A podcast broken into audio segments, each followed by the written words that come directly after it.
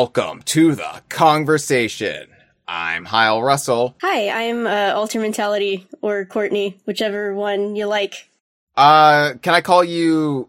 Wh- What do you prefer? Uh, you can call me Courtney or Alter.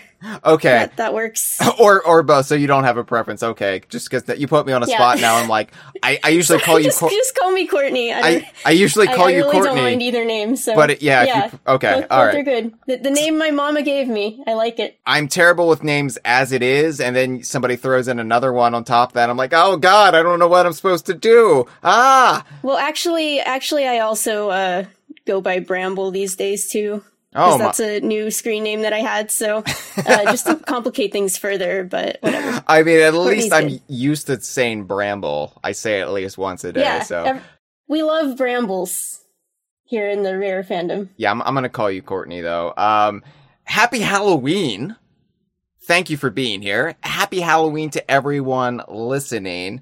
Ah, it's scary.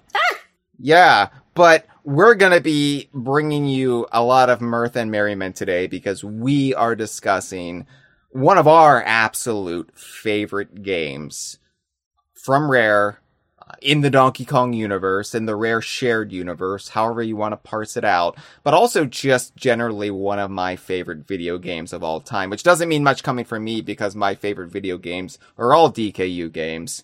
So I'm I'm a biased little bastard, but it's one of your favorite games, Courtney, and you have more varied taste than I do. So you're here to bring legitimacy to what I'm about to do.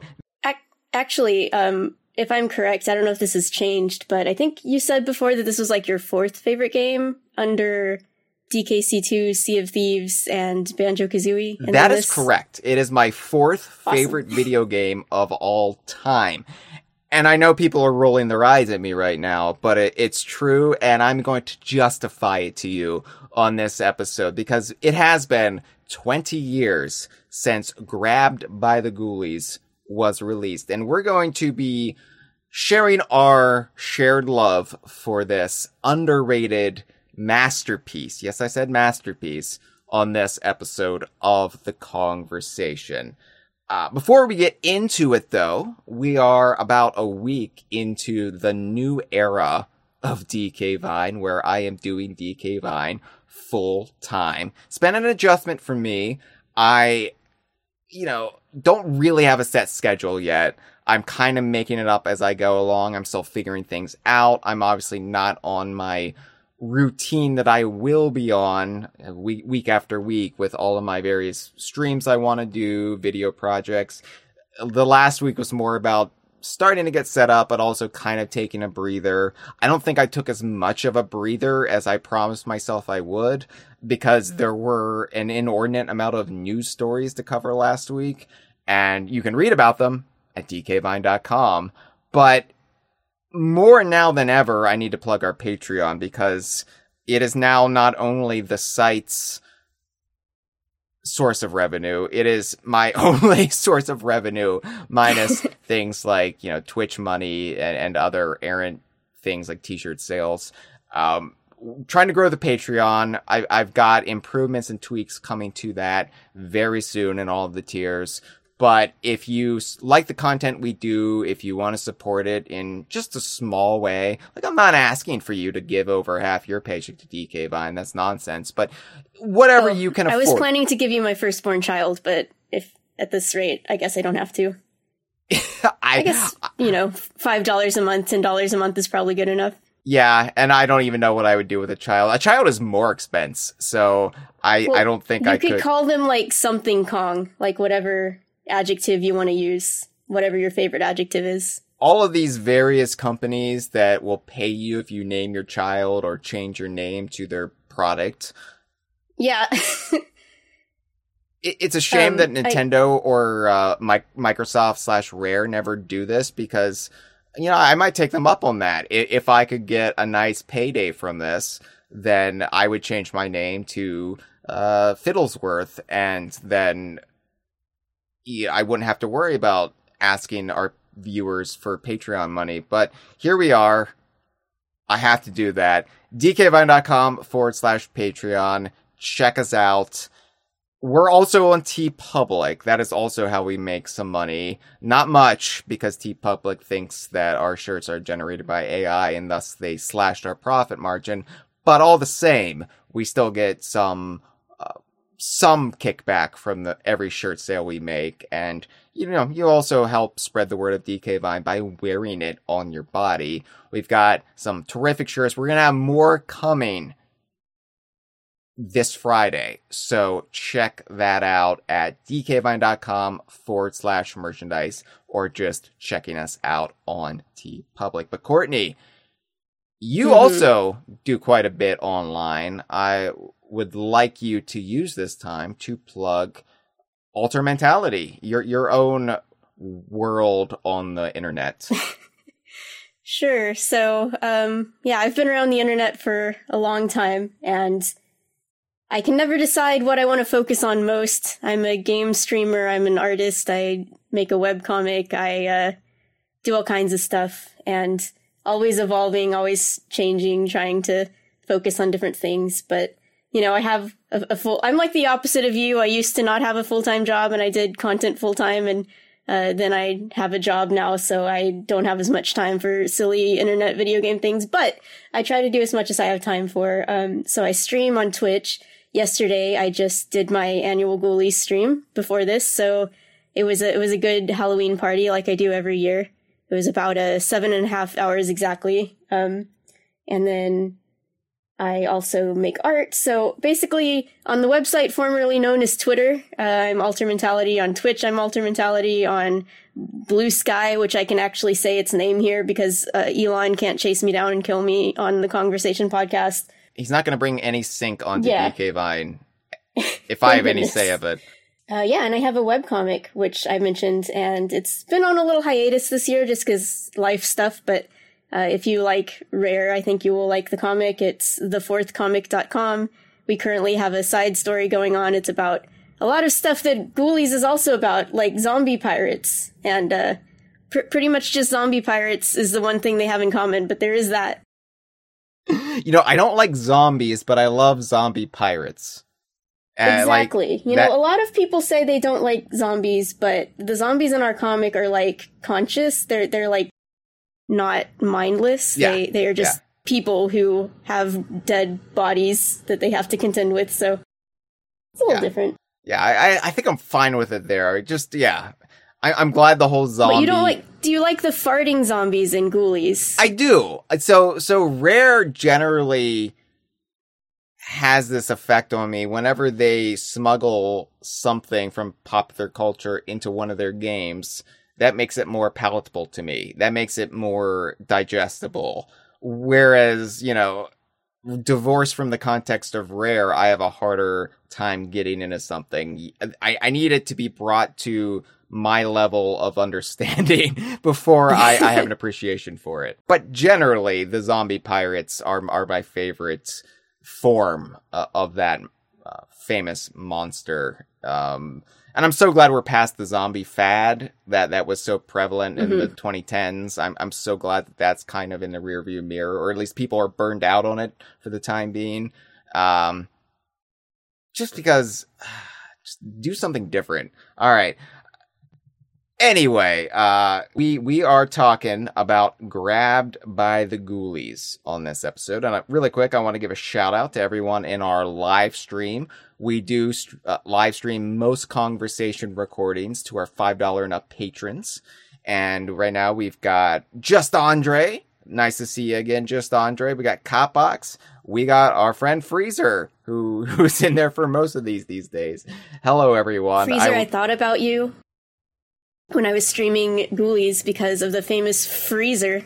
Freezer. Freezer did you name yourself after? Did you name yourself after the Freezer from Grabbed by the Ghoulies? I don't think so. Everyone's favorite room. she says she got into Ghoulies because of DK Vine, so I I think that that wouldn't be the case. But yes, I was watching the Idaho crew stream Ghoulies because they've also been playing Ghoulies uh, on their Tuesday night streams on our Twitch channel. And every time they entered the freezer, I would, of course, think about Freezer now because I've just intertwined that name, that word with that name. So, yes. Hello, everyone. All right. Well, it was October of 2003.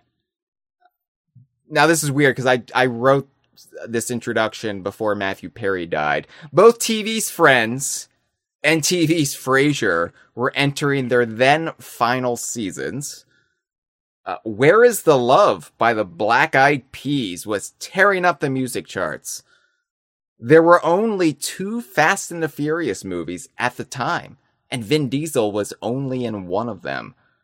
Howard Dean mania was sweeping the United States. We thought he was going to be the next president.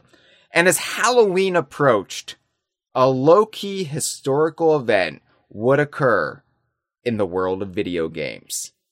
Rare's very first game on the original Xbox and the Xbox platform came out on October 21st, 2003, which the irony that that would later be determined to be Donkey Kong's in-universe birth date, October 21st, uh, is not lost on me because happy birthday, Donkey Kong. Your home studio is now owned by the competition, leading you to drift from studio to studio over the next 20 years. Grabbed by the Ghoulies. Now, Grabbed by the Ghoulies Yay. is a game that we talk about quite a bit here at DK Vine that you, of course, Courtney, obsess over as well. But not a lot of people give Grab by the Ghoulies its due. The time of day it so deserves. We did a spotlight on Grab by the Ghoulies way back in the dumpster fire first season of the conversation. This was in accordance with Grab by the Ghoulies then 10th anniversary.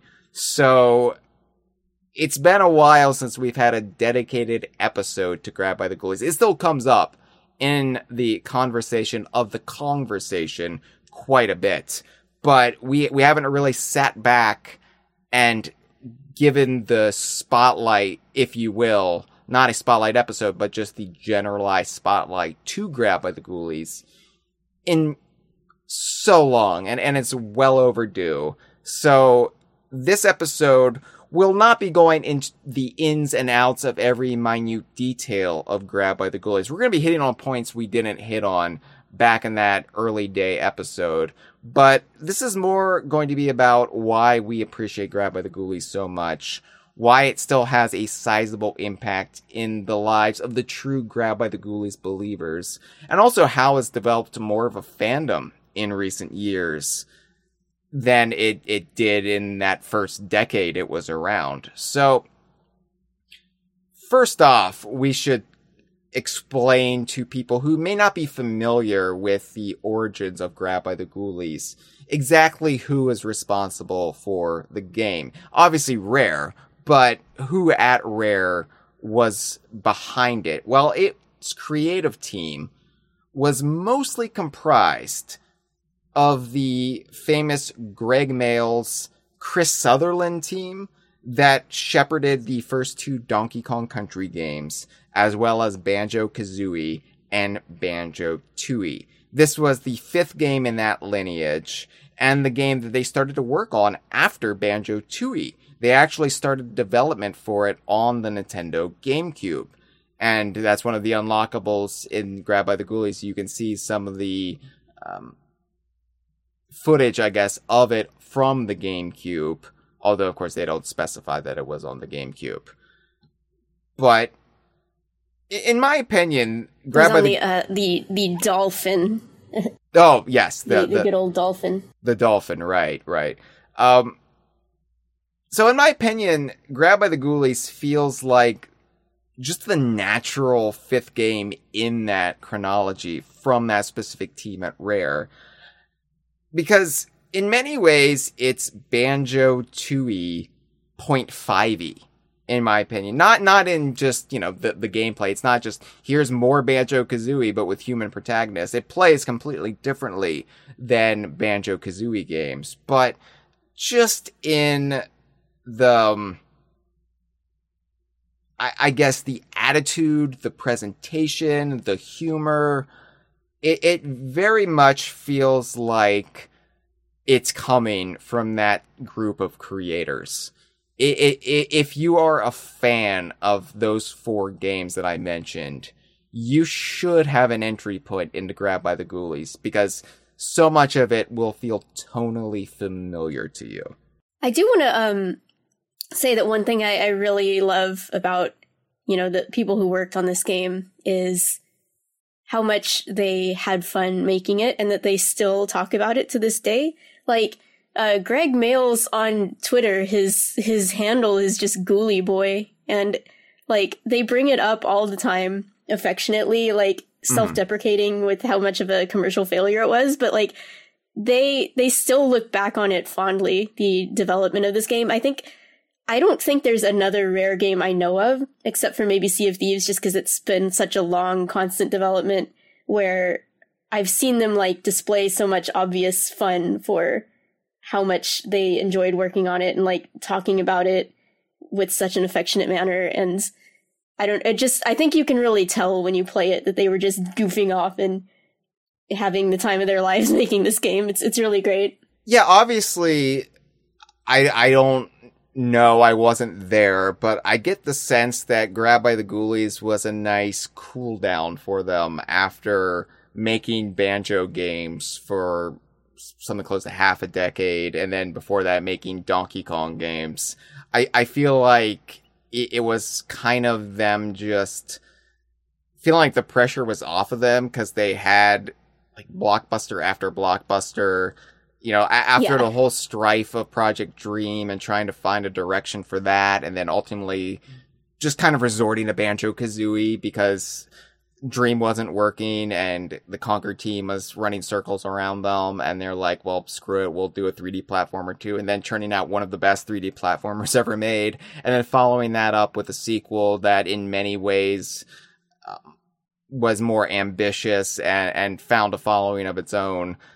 I, I think Grab by the Ghoulies was them just saying, you know what, we're just to make a game and we're not really to concern ourselves with, you know, changing the world with it. You know, we, we don't have to have some amazing new technology. We don't need to, you know, do something with um a genre that's still kind of finding its footing. We're just going to make the game we want to make, and I think we've earned it. I think we proved ourselves, and uh, you can deal with it. Now, of course, thinking it was going to be for the GameCube, they probably thought they were going to have that built-in audience that was there on the Super Nintendo on the N64. Uh, they they probably didn't realize this was going to be the studio's debut game on an entirely different console platform with an entirely different built-in audience. Had they known that, that might have put a little bit more high pressure stakes on the initial development yeah. of it. But you, you do get the sense that they had a blast making this that was relatively drama free that it was fun for them that they were just brimming with ideas and they were able to get so much in there so yeah i really do enjoy seeing how much the creators are still proud of grab by the ghoulies despite despite all of the strife and, and critical backlash and audience indifference to it. and it's been one of my great joys of working for DK Vine and getting to meet so many of these creators in person is just telling them to their face how much I love Grab by the Ghoulies. Because you could tell them all you want how much you love Donkey Kong Country 2 or Banjo Kazooie, and they've heard it. But you tell them they mm-hmm. like you they like you like Grab by the Ghoulies, and then they kind of light up a little bit, and they're like, "Oh, oh yeah," and, and it's like, "Okay, yeah, all right."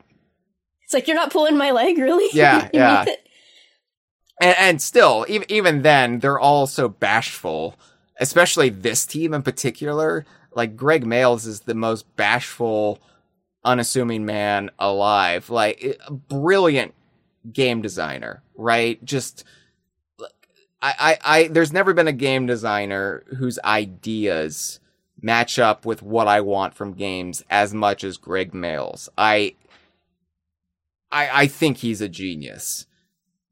But you can't tell him he's a genius because he refuses to hear it because he's so humble and he's just he's he's just making what he wants to make, what he thinks works. And you know, he can't make eye contact with you when you're giving him praise. So you quickly pull back and, and try to find a new way to get through to him. but, uh, yeah, it's, it's just, it's so great to see how proud they are of the game and that they know they made something special, even if it came at sort of the height of the rare backlash of that generational churnover that the geek critique and I always talk about, where where Rare just fell out of the zeitgeist for all of the reasons we've talked about, you know, the the buyout and just tastes were changing and it was just it was just the perfect storm of all of this happening at once and Grabbed by the Ghoulies kind of became the poster child of all of that. But for those of us who still believed in Rare, who still believed in these creators,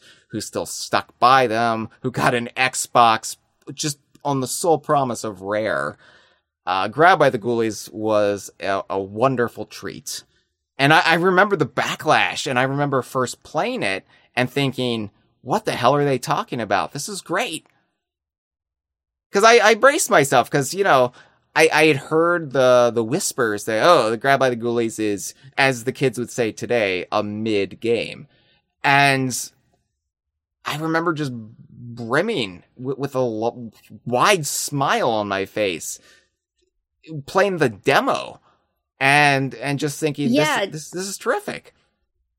Do you want to give your history with the game? Because um, did you play it like pretty much when it was brand new, or so? Because uh, I, I, have a pretty different history than you, I believe. Yeah, I, I was an early adopter of Grab by the Ghoulies. I I got it for the Xbox when it when it when it came out. Actually, uh, our our former staffer Andre, not to be confused with just Andre in the chat, uh, Andre Summers, who was one of the original four writers for DK Vine, he got a press copy for it because uh, he was he was writing for some, I think, newspaper at the time, and he got a press copy of Grabbed by the Ghoulies, an extra press copy, and he just mailed it to me. So shamefully, I did not purchase Grab by the Ghoulies. Andre sent me his copy his his press copy, which was the same as you know the the commercial retail copy. Like it's not any different. But I I got it October 2003. I actually also got the demo of Grab by the Ghoulies, which was included in the official Xbox magazine disc back when you know you got the demo. You got you got the like disc with every issue of the Xbox magazine. It came with a disc full of demos and trailers. So that's what I played first was the demo and I thought it was just utterly fantastic. And, and I like it, the, the demo was far more challenging than the actual game. I think that it was still a little imbalanced, and specifically the music room was just the most grueling experience on the demo. Like utterly brutal, but I felt so accomplished when I beat the demo. And yeah, immediately dove into the full game then.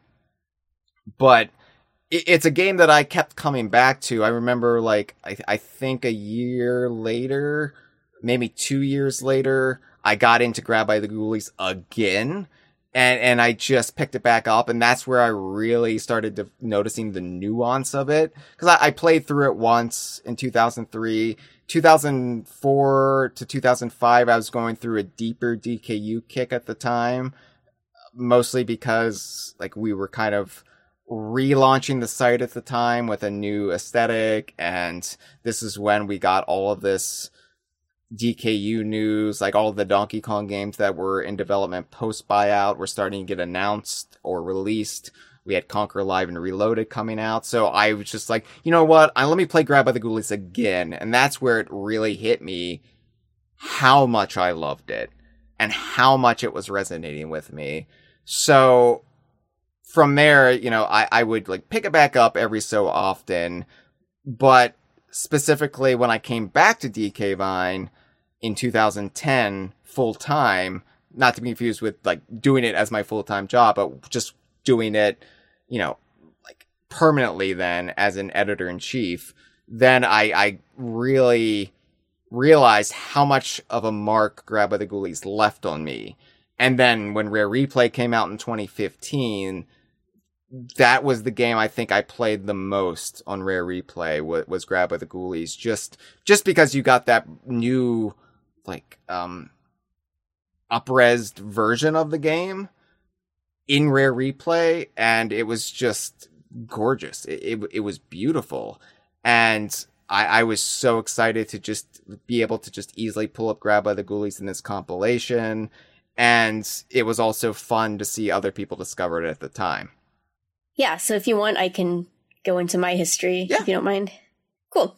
Okay, so when this game came out, I was in seventh grade and I was really, really bummed and sad about Rare no longer being with Nintendo because I knew that I was not going to be able to get an Xbox anytime soon because I didn't have any money of my own at the time. I mean, a little bit from like doing chores and whatnot, but nowhere near enough to afford a game console.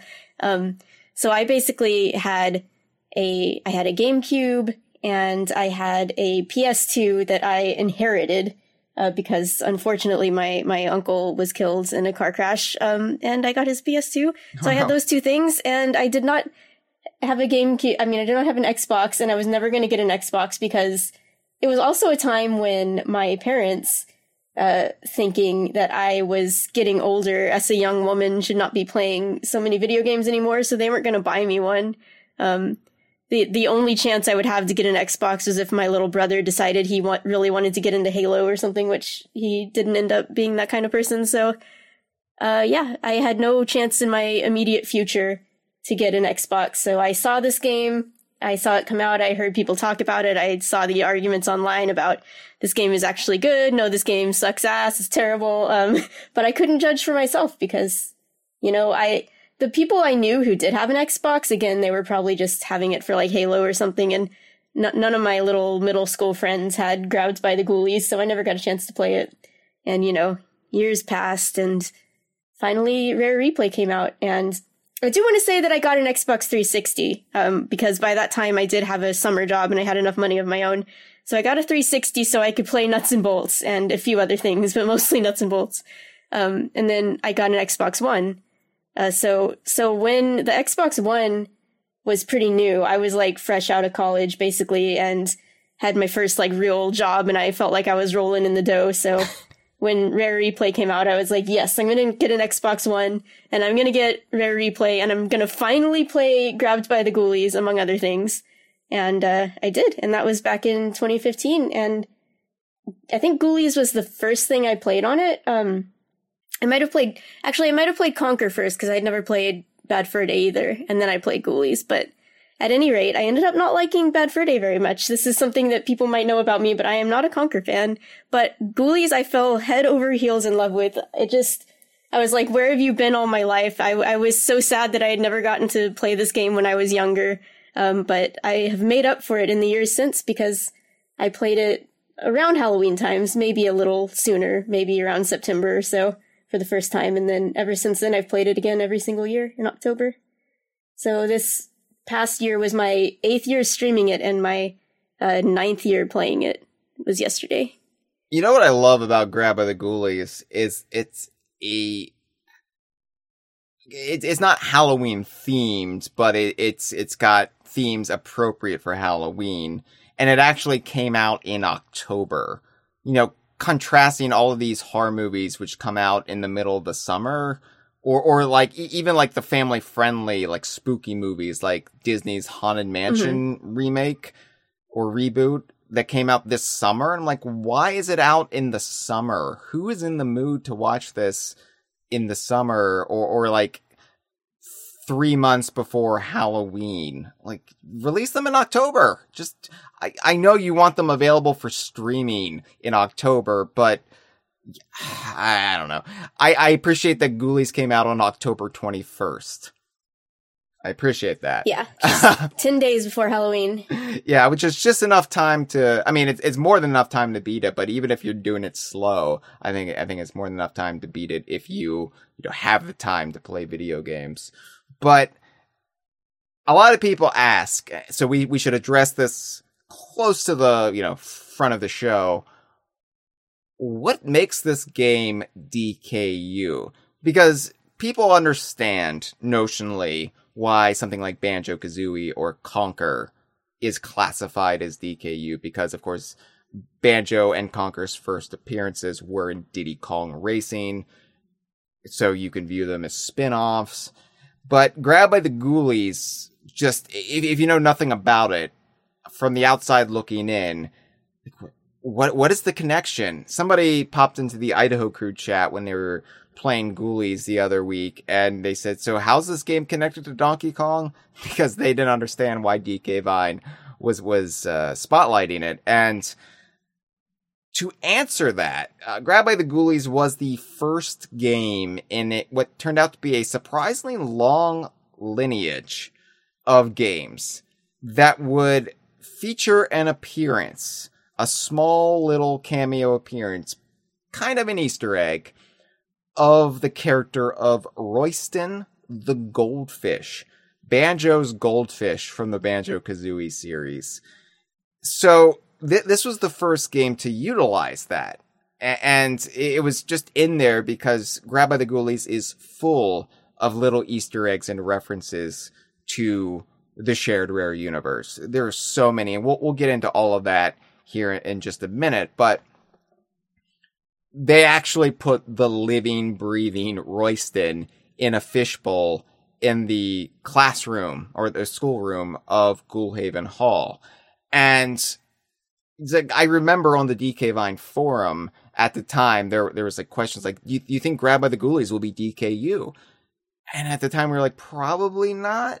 But somebody, I, it might have been Andre who was the first one to spot this goldfish, uh, because Andre had he, he had like multiple copies of the game. He somehow got two. That's how I got mine. But he he he, he was like, I I think Royston is in the game, and and this kind of started the trend.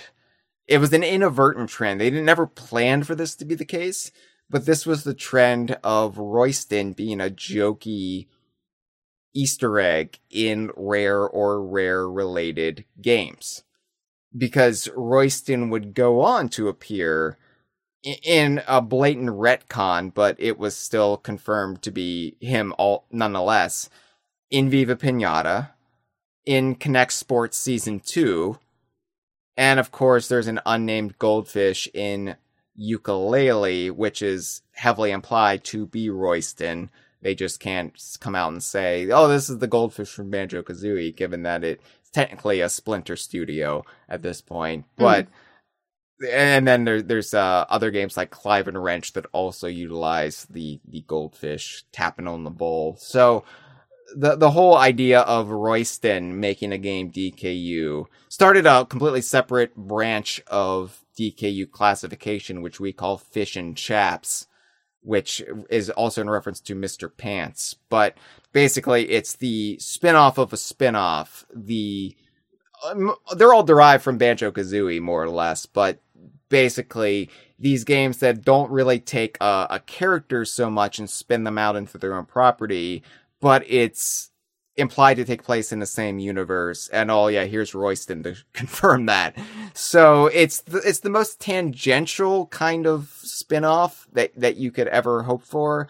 But there's so much in Grabbed by the Ghoulies that also just kind of confirms that this takes place in the world of Rare. Um, th- there are like both implicit and explicit references to Banjo Kazooie, Mr. Pants, and this is before It's Mr. Pants was even out, Sabre Wulf, and even Donkey Kong. Like th- those are the four. I, I think the major four that are all have like in universe references to those properties throughout Ghoulhaven Hall. There's also references to some older Ultimate Play the Game titles as well as like jokey things like Conker's Bad Fur Day and Killer Instinct on like Xbox game cases that you can find in the game room. But yeah, th- those four are the ones that are referenced as actual like the, the these are characters in this world. These are like interactions like Baron von Ghoul has had with with some of these characters off screen. Uh, photos of Mr. Pants appear in a few spots in the mansion. pinned to the cork board in, in the kitchen, I believe, or, or the scullery, maybe. Um, Sabrewulf has two major references. And keep in mind that the development of Grab by the Ghoulies paralleled the development of Sabrewulf for the Game Boy Advance. So Sabrewulf for the Game Boy Advance, I believe, was already in the can by this point. And it was just a matter of like finalizing a way to release it. And they eventually found that with the THQ deal. But uh, Sabrewulf got two major references, one of which wouldn't be obvious until Sabrewulf was actually released for the Game Boy Advance the following year, if it's indeed supposed to be a reference at all. But uh, in Sabrewulf GBA, I don't know how familiar you are with Sabrewulf, Courtney. Uh, not much. It's one of those things right. I still need to get around to. All right. Well, this is basically the succinct explanation of, of this. So, on the I think file select screen of Sabrewulf GBA, Sabreman has an elephant foot, a severed elephant foot that he uses as an umbrella stand, which is not cool, Sabreman. It's not cool Gosh, Sabreman. Yeah, I, I, you know, I, I think the implication is that Sabreman at one point was a big game hunter, and maybe he realized the error of his ways. He, he, he mellowed out with age, but at one point he, he did shoot magnificent animals like the elephant and he maybe he used... maybe he just got it secondhand. He got the you know he got it as a christmas present or something. He's like oh, this is a little tacky but i don't want to be rude so maybe use the elephant stand. I know when sabreman I know when Sabreman Stampede was in development, they they weren't going to have him actually murder the animals. Of course, he was going to use things like nets and ropes to wrangle them. But there's, you know, it, it, it's it's a dodgy thing having a a British man in a pith helmet come into the wilds and you know exploit natural resources. So.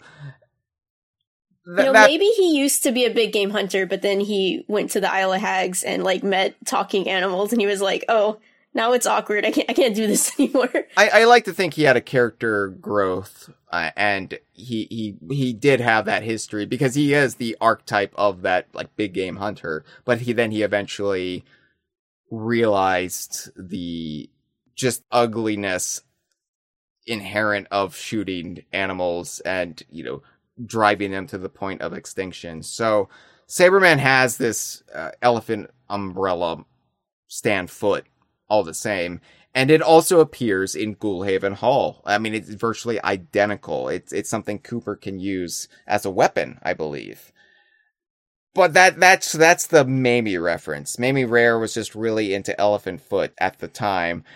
The the big one is the Sabre Wulf himself appears in the game as an animal skin rug. Now, Sabre Wulf is this immortal beast of the jungle. Like you you can kill him but he's not actually dead. He will resurrect. He will regenerate he's like jason Voorhees in the later friday the 13th movies. He just he just keeps coming back. There, there's no actual killing him. Because of course cranky also had the severed head of sabre wulf in his cabin in the game boy advance remake of donkey kong country. And in there the severed head was blinking. So it, it implies that Cranky Kong has hunted the sabre wulf. It implies that Baron von Ghoul has hunted the sabre wulf. The sabre wulf will always come back. I'm just imagining now that Cranky, like Cranky's uh, cane, is just actually like a gun. Like you you know how people have like knife canes or yeah. whatever, but Cranky has a gun cane that he uses to shoot the sabre wulf or or umbrella knives or umbrella guns. Yeah. So yeah, I, I I like to think Cranky just beat him to death with his cane and um then severed his head and mounted it in the cabin. But the sabre wulf eventually regenerated and escaped Cranky's cabin and was was set loose upon the rare archipelago again. And then Baron von Ghoul presumably shot him and skinned him and brought him back to Ghoulhaven Hall. But it's just but a temporary setback for the sabre wulf. But yeah, that, so that that's a... a little like Dracula to bring this back to Halloween. Yeah, you know, like you can never really kill him. People people are always working to revive him. So had we had the foresight then that that um like by by Sabreman being recontextualized and and remodeled in Banjo Tooie, that could also make Sabreman DKU. We would have applied the same logic to the Sabrewulf head in Cranky's Cabin because that's the first released appearance of the Sabrewulf head in that design at the very least. Um, so so Sabrewulf could have made the game DKU as well. We say it's Royston, but I, I guess this is an appearance of Sabrewulf as well, as as he was designed in DKC GBA, as he would be designed in Sabrewulf GBA, which was technically finished first, but whatever. Anyway, anyway, there's also slight nods to Donkey Kong, surprisingly, given that this is the first Xbox game for Rare, but uh, they, they, they always bring, find a way to bring up Donkey Kong in subtle ways in, in a lot of these titles. I mean, people are surprised when I explain to them that no, Donkey Kong's been referenced in Sea of Thieves numerous times, and they, they don't really believe me. And I lay it out for them, and they still don't believe me, even though I like laid it out for them. They're they're still like, nah, it's not a real reference to Donkey Kong. I'm like, no, but it is. It is. Rare's referencing Donkey Kong. It's fine. Um, this this reference is I mean, I think anybody who sees it will think of this, and I think that was the intention. I think this is probably a byproduct of when it was on the GameCube, but you you've got the dead swordfish in the game. Uh, one is mounted in the boathouse. You'll find uh, others in the freezer where they keep a lot of um, animal carcasses that are going to be served as food.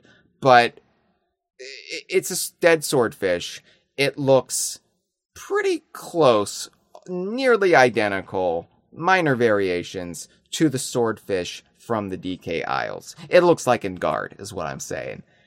And, you know, I think this would have been probably more explicit had the game actually been released on the GameCube.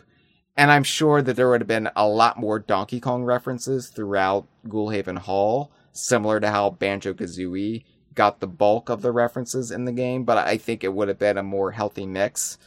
Uh, I, I, don't know if, if Nintendo would have published Grab of the Ghoulies or if it would have been published by Rare. There's no way of really knowing, but uh, I, I think all the same, we would have gotten some Kong references sprinkled throughout. Mm-hmm. Like, I'm sure Cranky would have been in a portrait or two uh, in Ghoulhaven Hall. Maybe, maybe a statue here or there. I don't know. But yeah, um, th- those are the the major references. And like I said, I'm not going to go through all the Banjo Kazooie references because there are so many. There are so many. I would say nearly every room, not not not every room, but it feels like nearly every room has some sort of reference or nod or acknowledgement of a rare game. I do think it's pretty notable that uh, they reference Stop 'n' Swop directly. Also, in the schoolroom, the same room with Royston in it, there's like a whiteboard that has yeah. steps for like getting the Stop 'n' Swop eggs on them, and there's there's also a. I imagine this was in the original and wasn't just added for like the upres version on Rare Replay, but there is a there's a few portraits of Devil Bottles who was I don't think ever officially like revealed in anything, just kind of discovered via hacking into Banjo Tooie. There, there are. Uh, so yeah, the schoolroom, as you said, to the right of Royston, on the the board, there is this like a math equation, but it's how to unlock stop 'n' swop, and it's fake. It, it, it's it's all just made up based on the rumors around Banjo Kazooie around the time it came out, but it's funny. It, it, it's funny that they were not letting it go and they were continuing to egg us on, no pun intended, with just nonsense about stop 'n' swop, which is something they would continue for several years to come. Banjo Pilot, Nuts and Bolts. I mean, I know Nuts and Bolts would utilize a form of stop 'n' swop, with the XBLA versions of Kazooie and Tooie. But yeah, they they they really enjoyed um, having fun at our expense with the failure of Stop 'n' Swop and how much fans still wanted to know more information. And yeah, Devil Bottles I don't know if the image of Devil Bottles. I, I think the image of Devil Bottles was released on the Rareware website back in the day, um, mm-hmm. but because we we have it, I, I, think we we we've seen it before. We we have it on DK Vine, but yeah, just the tactic acknowledgement of Devil Bottles at all in the game itself is is a big deal. So yeah, there, there's there's uh, plenty of stuff to have fun with if you're a rare fan. There's even one one of the portraits in the game is of the scrapped werewolf baddie who didn't get utilized in the final game, but I swear that the werewolf is partially based on the appearance of Fox McCloud in Star Fox Adventures.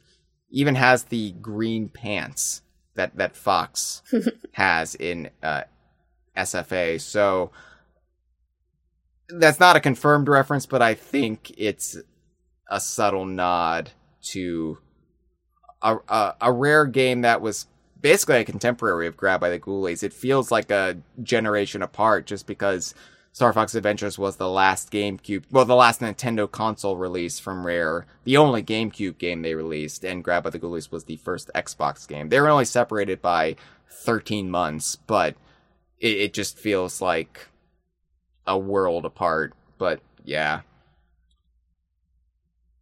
So, I, I I was wondering if you would like to explain what the story of Grab by the Ghoulies is for those who are unaware. I mean, it's it's not uh, an award-winning story. It, it's not anything that they'll ever make an HBO series out of, but they should though. They should. I agree. I'd like to see them try it. I agree. I think this would be a fun movie, Grab by the Ghoulies. I, I think mm-hmm. there's money being left on the table. I think there there is a lot you could be doing with this property, but first you have to make people aware of the property and maybe turn it into a movie and just find an audience that way. But yeah, what is the story of Grab by the Ghoulies? I want right. to hear you explain it, and I'll chip in if I have okay. any insight.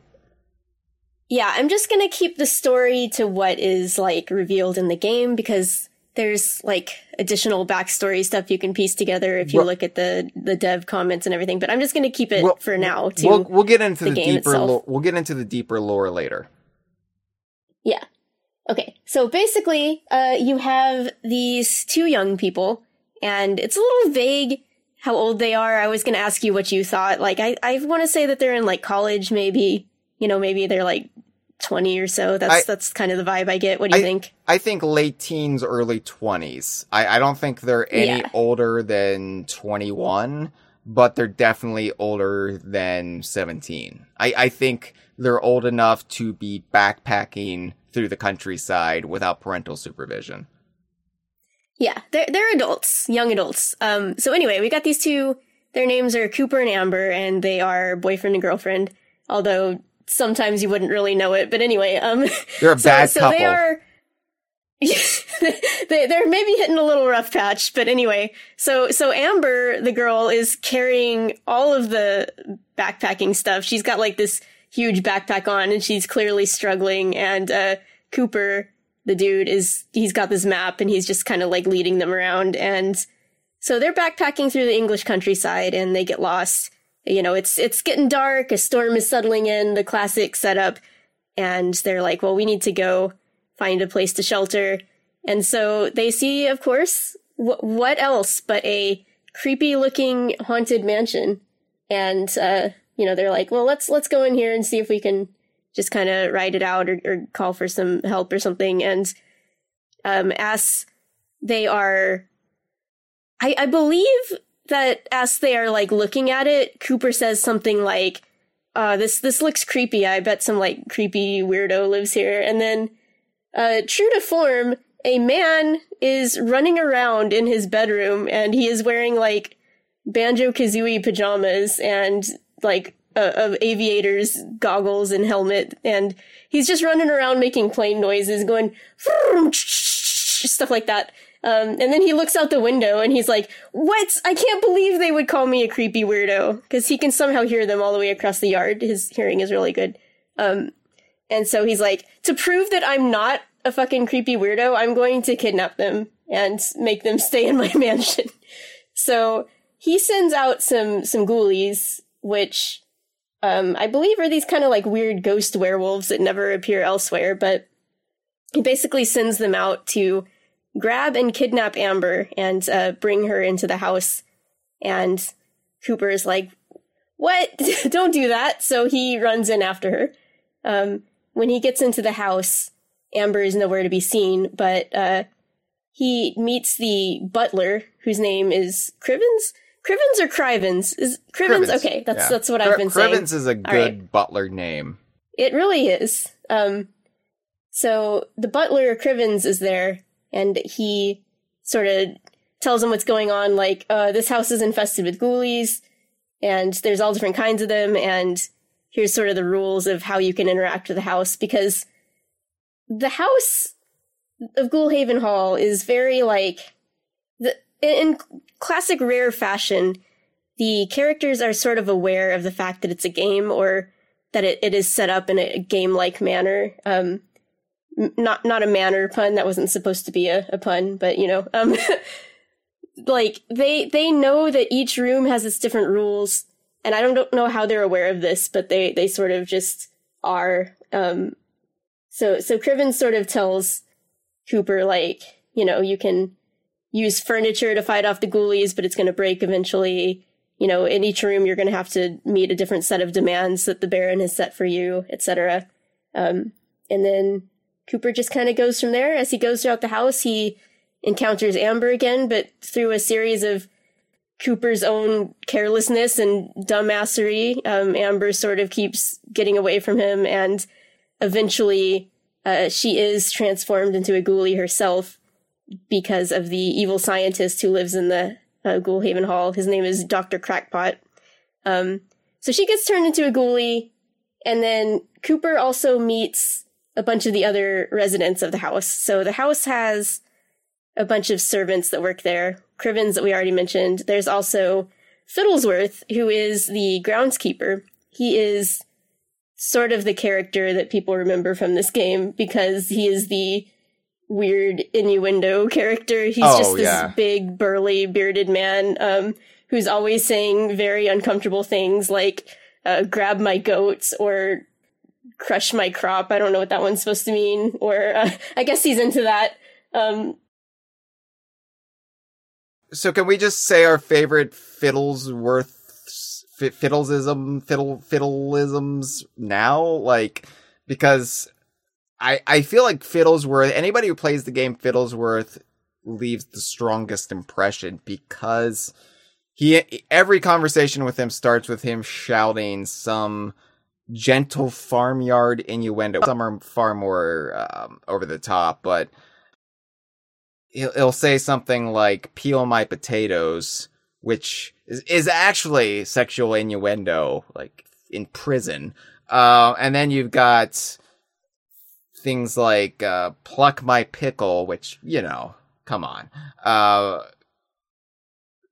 there, there's uh, "furrow my field," which, yeah. Uh, but but he's also just generally filthy and horny he's he's spying on the the vampires, the the buxom vampire ladies at one point, and and just kind of wondering if they like hairy backs, and you know, it's all presented rather innocently, but he he does leave the the most comedic impression on you. yeah, I don't know if I have a favorite. It's just that like I, I think like the the less sense it makes, the funnier it is to me. Mhm. Like grab my goat just sounds like a you know, an innuendo that, that would make sense, but sometimes he says something that just doesn't sound like an innuendo at all, but I try to like read it as one anyway, and it's it's funnier that way. It's like what the heck is he talking about? What kind of depraved sex act is he referencing here? Right, es- especially because he's the groundskeeper and he's always just you know in the in the farmlands and just or the farmyard and and with the like animals and livestock there is just this sense that he is kind of isolated and he's kind of been left to his own devices for far too long he, like he has his own cottage on the grounds, but he's kind of separate from the the rest of the the staff, and and therefore he's kind of sort sort of um gone round the bend as far as his taste go and his his, his social graces. I uh, Andre says in the chat, um, watching the playthrough yesterday, I immediately got the wrong idea when Babs told Cooper that someone was leaving sticky puddles across the mansion. Well, that I never a, thought of it that way. that's another aspect of Fiddlesworth is he has an unseen. Is it nephew? Uh, yes, I yes. think whose name is Little Willie. Little Willie. And Little Willie owns the squirt gun that uh, Cooper borrows from time to time. So it's just it's just laden with almost innuendos, right? It just walks up to the line where it lets your mind fill in the bank- blanks. Like a lot of times, it depends on how depraved your mind is. And, and you're like, oh, little Willie, squirt gun, sticky puddles. Well, that's the soda gun, but you know what I mean. Like mm-hmm. you, your, your yeah. brain does the rest of the work for you. Like at this point, if you're a rare fan and you, you weathered Banjo Tooie, you, and not to mention Conker's Bad Fur Day, but that wasn't so much innuendo; it's just straight up. Yeah, yeah. Like it, it was, it wasn't hiding anything. With, with Banjo Tooie, there was a lot of wink, wink, nod, nod, nudge, nudge, tee hee. Can't believe we're getting away with this. And and Ghoulies was more of the same, but I feel like Ghoulies al- almost kind of pulled back a little bit and just let you and your own brain do the rest of the work because you were just ready to like you were anticipating anything that they were going to throw at you so. So that's fiddlesworth. Yeah. um there's also ma soupswill who is the cook. Um she is pretty important to the game because she actually makes these soups and you find these soups around the um, mansion throughout the entire game and uh, the thing about Ma Soupswill is sometimes she accidentally messes her soup or her potion up, as we see during the course of the story. So sometimes there's a bad one. Like there's some of these things that aren't actually power ups, but they are like powered downs. They can reverse your controls or um, lower your health temporarily and such things. But most of them are good. And so these soups can do anything from give you more health to uh, freeze all your enemies in place. They can speed you up. They can make these little miniature Coopers come out who go and attack things for you. So the, there's like a ton of different things, and they um, are really, I think, what the game is sort of based around is like finding these and and using them to your favor, especially in the later games when just or the later levels were just punching things and attacking them with furniture just isn't really going to cut it anymore. Yeah, and, and two, two, two things about the soups really quick. One, mm-hmm. the one that that creates a miniature version of Cooper. It's called Miniature Cooper, I believe. But it was mm-hmm. clearly supposed to be called Mini Cooper. And and yeah, they, they walked that back because they didn't want to get sued. But you know that's what they were doing with that. Uh, two, I love the nonsense logic of super soups. That that the power ups in the game have this in universe rationale but it's something as stupid as, oh, the cook has left her cans of soup around and they're augmented soups that have magical abilities or, or what feels like magic, maybe just super culinary science. But it's so dumb. But at the, but I love, I love when something is so flagrantly stupid, but there is logic to it. There is this reason yeah. for it existing. And that is what I adore about Rare, but specifically this team from Rare. Again, it's the Greg Mayles design logic is you can't just have a video gamey reason because it's a video game. You need to have a reason why it exists. And and Super Soup is dumb as hell, but I adore it. Yeah, and we were actually talking about yesterday that like um, you know, when when they make the potion for Amber, instead of her drinking it, uh, Cooper famously kind of just uh really splatters it on her. Yeah. Um, yeah. so like, does Cooper drink the soups or does he also just pour them on himself? Like, do you need to drink them or does he just kind of dump them on his head? I mean, have you ever tried to chug soup? It doesn't work. You can't do it. Yeah, it's, it's not even like warm or anything. It's just room temperature. It's been sitting out there. It's not like Gatorade. Yeah, not- I would I would yeah. just pour it on me. yeah, I, I think it just makes skin contact, and and honestly, in a high pressure fight with zombie pirates, you're not going to be chugging a whole can of soup. It's Mhm. not going to work. So I think I think it's just skin contact is enough, and, and maybe if you actually consume the soup, it would have a long a longer effect and and the problem is Cooper just splashing it on himself and so maybe if he actually drank it there would be uh, a mini Cooper that would be around for 3 to 4 hours versus the what 20 to 30 seconds it, it actually exists Okay, so that's Moss Soupswell, and I think there's two. Well, there's a few other characters. Well, yeah. Okay, so, so so well with Moss Soupswell you also have to mention Mr. Ribs the Yes. the skeleton ghoulie who has a heart of gold if he actually had a heart and and he is one of the few ghoulies well the only ghoulie presented in the game that is actually like on the side of I guess the forces of good. I mean, I don't think a lot of the ghoulies are evil. They're just living in the mansion because they were created by Dr. Crackpot, but you know, they, they obviously have their own motives and some of them, you know, have that allegiance to Dr. Crackpot.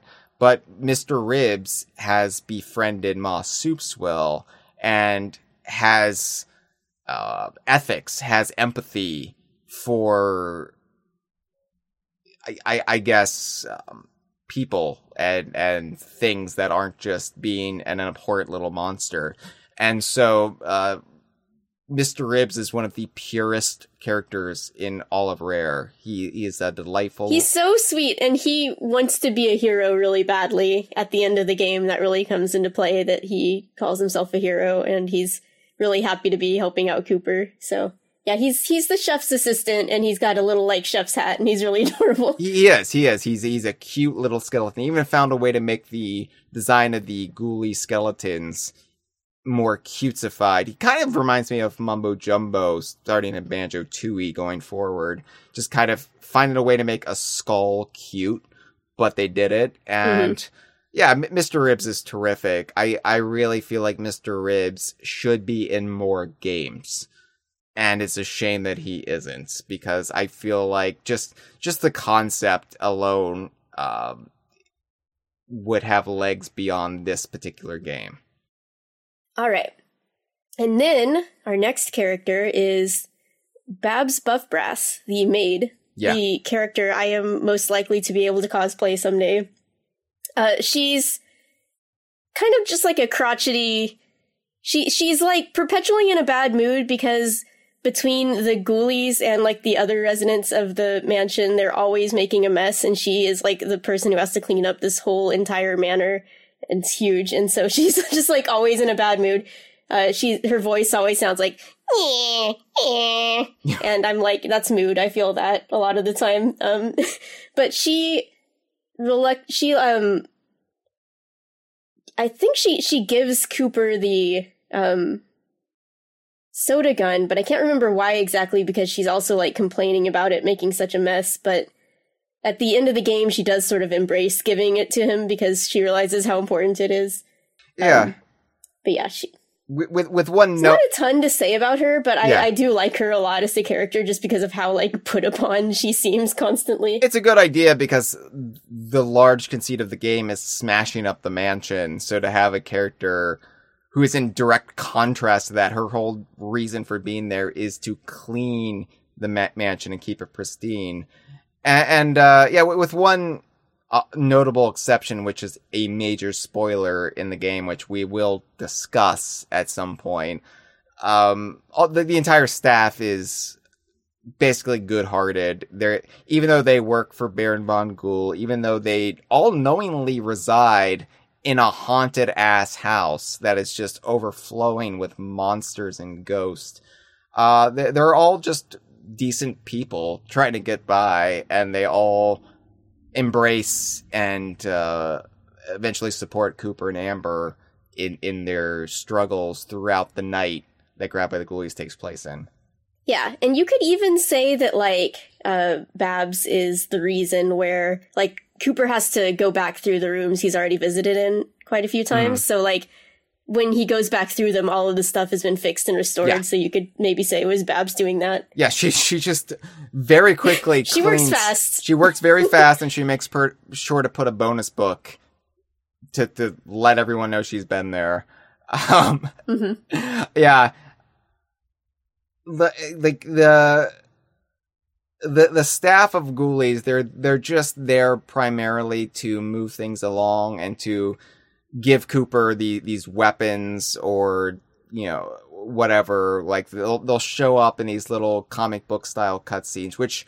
Can I just say really quick, because I don't know if they'll come up again. I love the way the story scenes in Grab by the Ghoulies are structured with this art style and hmm like like it, it it it looks like it's comic book panels and it somehow keeps the game dynamic without having any like true cutscenes Yeah, like it I- works really well. your your brain never really gets taken out by the fact that you don't see like these big elaborate cutscenes. It's all taking place with these comic book panels, which are like loosely animated, but then they become just static.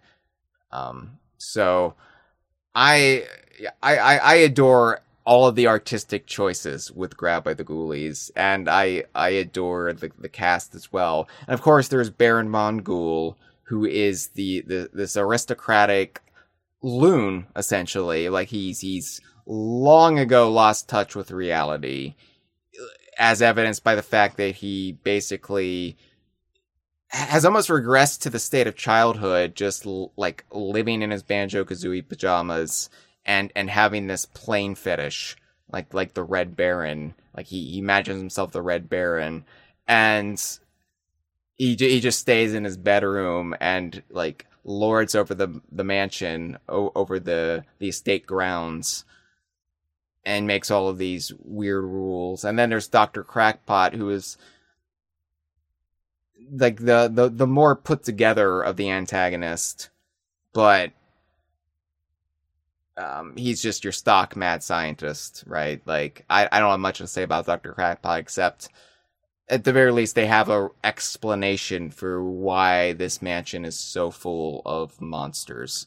hmm The thing about Dr. Crackpot is he is like kind of built up as being a villain in his own right, but it is famously anticlimactic how Cooper ends up dealing with him because he has this ray gun that can turn people into a ghoulie, which he used on Amber, but when he tries to use it on Cooper, he just does the classic like Looney Tunes stick your finger in the gun and it backfires thing, which you wouldn't think that would work on like a ray gun instead of like a rifle or something, but it apparently does work and it backfires. And just, yeah, that just takes out Dr. Crackpot just like that. And he just sort of like embarrassed shimmies away. He's, he's got the classic like got exploded on. So he's all covered in soot thing Yeah. and he just is in his underwear now because his mechanical legs got all blown up. Well, one, Cooper should have had a really like gnarled fingernail after that. Like it, it, it transformed like just yeah, the tip of his, his finger, finger got turned in. into a ghoulie, right? But but two, I I really think they were like sort of just shoving Crackpot aside to serve a role in the sequel more, which of course we never got. But you know, I I don't think he's that important to the story. He's he's more there as a plot mechanic, and I I think he serves his role just fine. But Yeah. I want to talk about Cooper and Amber really quick because as far as rare antagonists go, I like Amber all right. I I, I, protagonists. I, I, th- I think Amber's pretty cool. Cooper kind of sucks though, right? Yeah, Cooper is the and I, I think a lot of the time when people do complain about this game or when they gave it a try and they didn't like it, especially back in the day when people were coming to Xbox for all like the the cool kid games, like I think Cooper was a turnoff for people because he is like such a fucking dork. Like he is painfully corny. like I I love him, but he is undoubtedly like cringe. he's Yeah. he's such a goofball. He's trying to like drop one-liners sometimes, but I mean the game is very self-aware about this too. It's not like the game thinks he's cool and is trying to pretend he's cool. He is very obviously like a huge dork. Yeah, the the the most pained one is the Notre Dame pun he makes, where where he's fighting the Hunchback, and I I forget what it actually is, but it's it's a brutal, brutal piece of wordplay, and because he's a a young white man in in his early 20s or late teens in the early aughts he also quotes pulp fiction at one point where he says bring out the imp. And and um it's like yeah fuck you cooper. But he endearingly sucks I, I would say. Like i don't actually hate Mhm. him.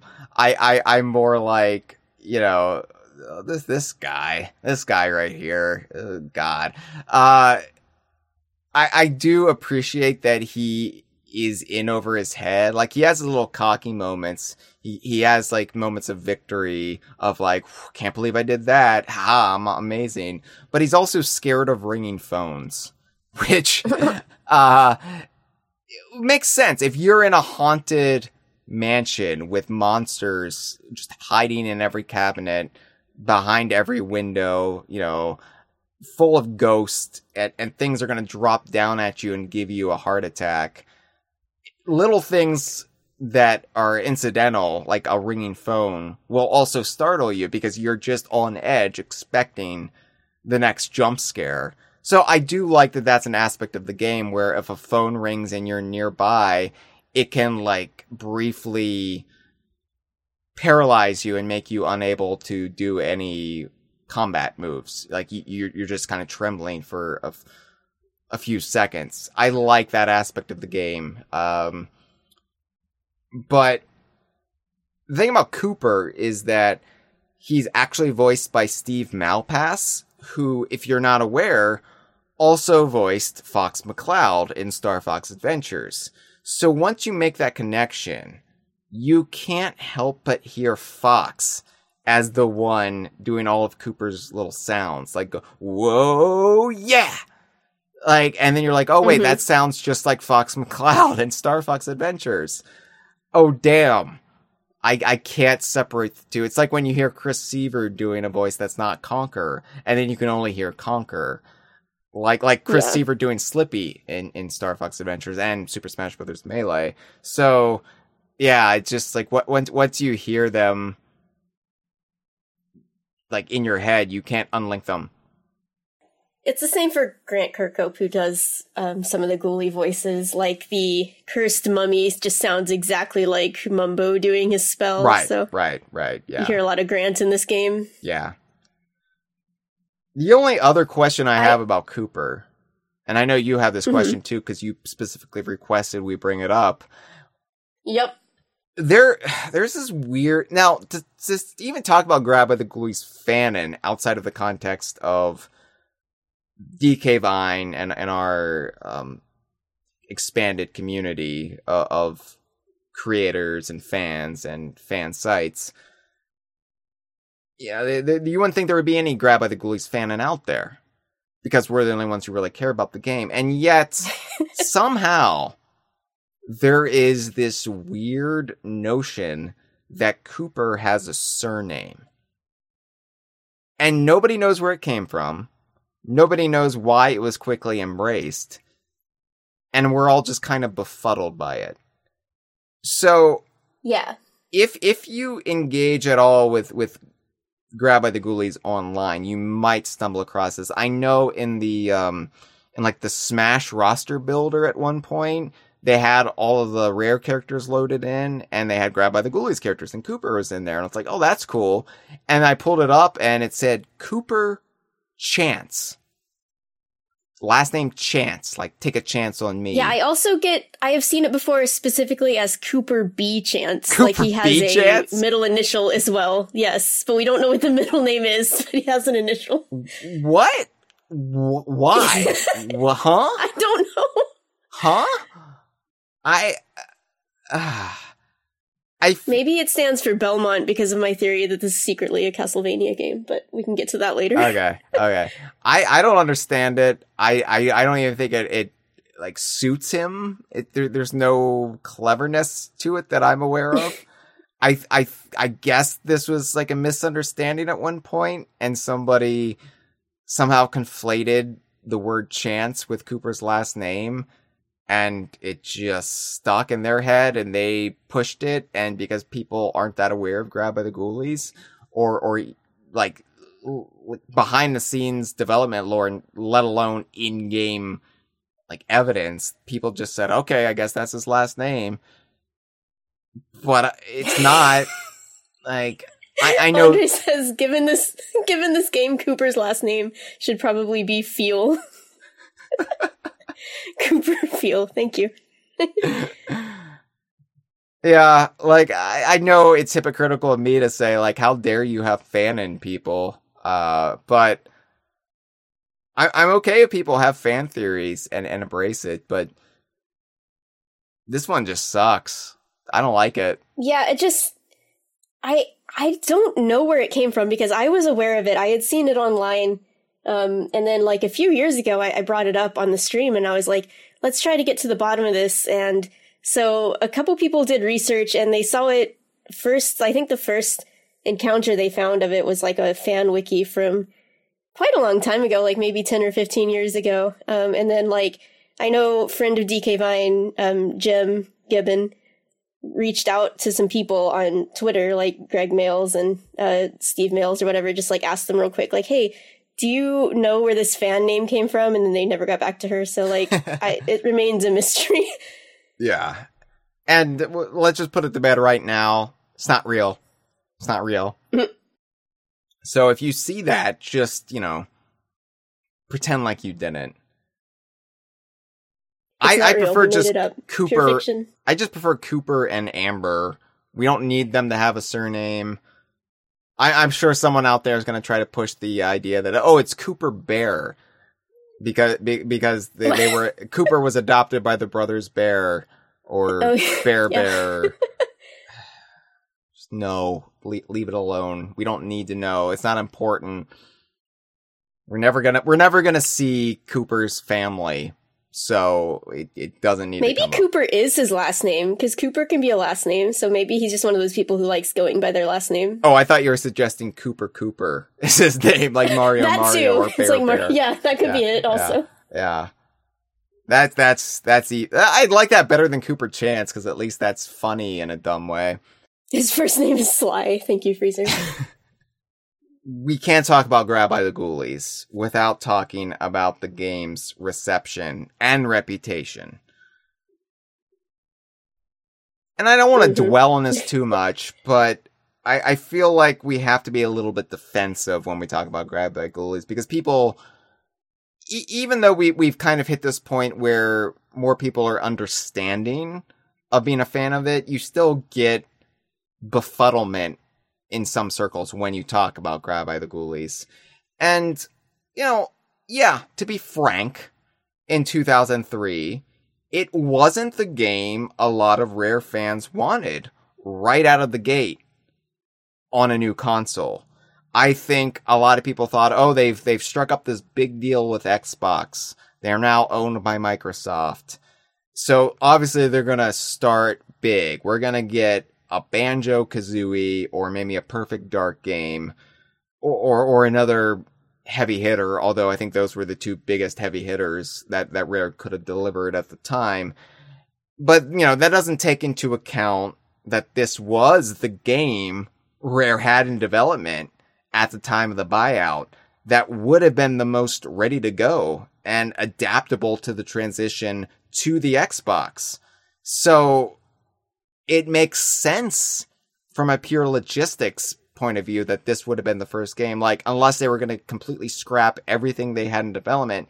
And then by that point, we might not even gotten a game on the Xbox. It might have been just, oh, here's the Xbox 360. Like, I guess maybe Conker would have been ready no matter what. But mm-hmm. I, I, I think only the most hardcore of Rare fans went into this with with this unproven game, this, this unproven IP.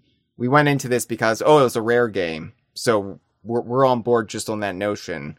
Like that might have flown on the N64, but by this point, only the most diehard true believers would have bought a game just based on that golden logo. And this was the first game, by the way, to use the uh, buyout era rare logo, the the rareware logo, the the golden shield with the rareware name underneath it was retired with Banjo Kazooie Grunty's Revenge. That was the last game to utilize it. This was the first game to use that new rare logo that they used up until Kinect Sports. Which, you know, I, as much as I love the Rareware logo, I still like this one just fine. I, I didn't have a problem with this. I it's it's not my second favorite. My second favorite would be the current Rare logo, I think. Maybe that's my favorite. I don't know. I, I love the current Rare logo because it blends both uh, the Rareware logo and the buyout era logo into this nice, cohesive, singular unit. But th- this one's probably my third favorite. I don't have a problem with it. It it just um it's just lacking a little bit of color, I would say.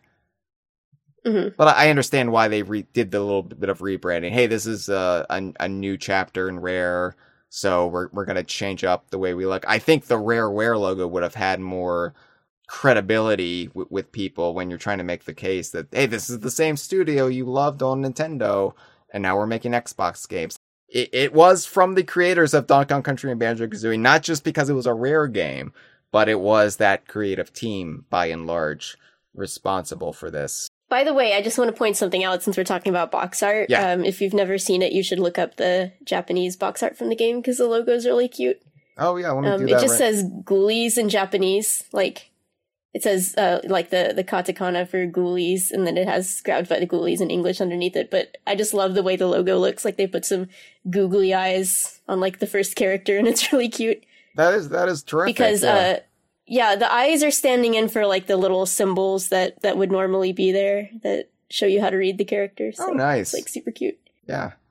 And of course, you've in the in the English grab by the Ghoulies logo, you've got the I and the O, like like centered in the mm-hmm. O of Ghoulies, and then you've got the skull as the dot over the I. So it's nice that they found a way to work both in on the Japanese logo. That's that's clever. Um, but yeah, I I think that's that's just taken into account though the rare fans who are willing or able to make the jump to the Xbox in the first place because many rare fans of the mid to late 90s and early aughts were also Nintendo fans and started out as Nintendo fans. So when Rare and Nintendo ended their partnership, when Nintendo, like to be clear, Nintendo declined to purchase Rare. Um, it wasn't just Rare like stabbing Nintendo in the back or, or something. It, it was just Rare wanted to be owned outright. Nintendo said no so they were free to then look for other buyers. And when they ended their partnership, it was to a lot of people like a divorce. It, it was like, oh, you know, the, the, the these two entities have gone their separate way. I need to choose one. And if you already bought a GameCube, if you grew up as a Nintendo fan, by and large, people were going to choose Nintendo. They weren't going to follow Rare to this mm-hmm. new system because, for one, the Xbox was viewed largely in those days as the enemy. How dare Microsoft, Microsoft of all people, this infamous software studio, like that's like monopolizing PC software in the 90s, got, you know, challenged by the government for their practices just reviled. How dare they try it's to kind of funny muscle? How it's still happening. yeah. How dare they muscle in on the console market? That is the domain of Nintendo. Had been the domain of Sega. People had grandfathered Sony in at that point. And and so there there was just a lot of suspicion and now Xbox owned Rare and and so how dare Rare go off with the enemy like that when they were with beloved Nintendo before this. So all that being said, you know, not everybody can just afford a second console in a generation, especially so soon after buying the GameCube. And so, like, I, I, I, I get that. So, a lot of Rare's built in audience didn't make the jump over to Xbox. And then there was the Xbox audience itself, which was still only a couple of years into the console brand's existence. So really all you really had was Halo as as the big marquee IP. And so a cartoony haunted house beat 'em up game that looks like it's for children, even though it's, you know, one of the filthiest games Rare's ever made, Conker notwithstanding, it would be a major turnoff to that crowd, which generally veered older, older college aged frat guys is is the kind of um, cliche of the Xbox crowd at the time. Maybe that's being a little mm-hmm. unfair, mm-hmm. but I think by and large it held true. And I think it held true for well into like the 2010s. I, I think it was the Xbox One that really started to diversify. I mean, Xbox 360 tried, they they they, tr- they did try on the Xbox 360, and you had mild successes like Viva Pinata, but I think it was the Xbox One that was able to finally broaden the Xbox market share a little bit, so you had room mm-hmm. for more quirky games, uh, more ga- games that weren't just the the dreary.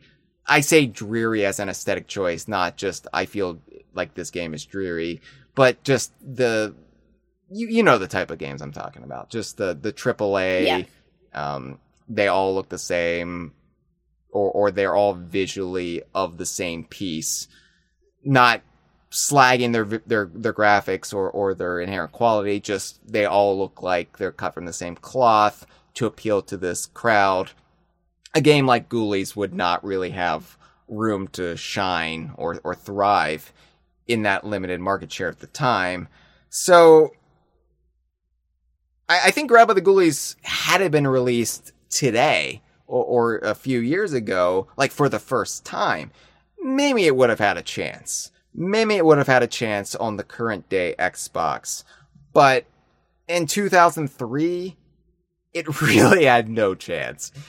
So unless you were a freak like us, unless you got an Xbox for Rare and the promise of Rare alone, and oh, I, I gotta follow Rare, Grab by the Ghoulies was not going to ensnare people. It, it, it, you know, yeah, had one or two people, I'm sure, who played it who hadn't been a fan of Rare before that, and they maybe they really dug it. Like, of course, you can't speak for everyone's experiences, but I think this is the universal sort of impression that Grab by the Ghoulies floundered because there was just nobody on the Xbox who was willing to give it a shot. Yeah, uh, you know, you were talking about Nintendo fans not choosing or not being able to follow Rare to the Xbox. It's like I was talking about earlier. I was just young enough that I really just didn't have the means to make that choice for myself. And I always liken it to, you said it was like a divorce. To me, I always think of it as being like my best friend moving away, like moving out of state. Yeah. It's like, I love you so much, Rare, but I just can't, I won't be able to really talk to you anymore. I can still write you letters, but, you know, that's like looking looking at what people were saying about your games online or whatever but i'm just not going to be able to play any of your games for a while. And it was it was sad. And i know i would have loved this game as a kid but i just didn't get to play it until i was an adult out of college so. Yeah and part of me part of me wishes like maybe the buyout could have been delayed by a year and we could have gotten Star Fox Adventures and Grab by the Ghoulies on the GameCube because at the very least maybe it would have had a better shot. But then, of course, people would have made the comparison with Luigi's Mansion.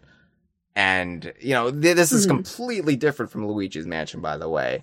Like, let's be clear. This game does not really yeah. play like Luigi's Mansion at all. The only similarity is you're traipsing about a haunted house and the whole game takes place on the grounds of the, this estate.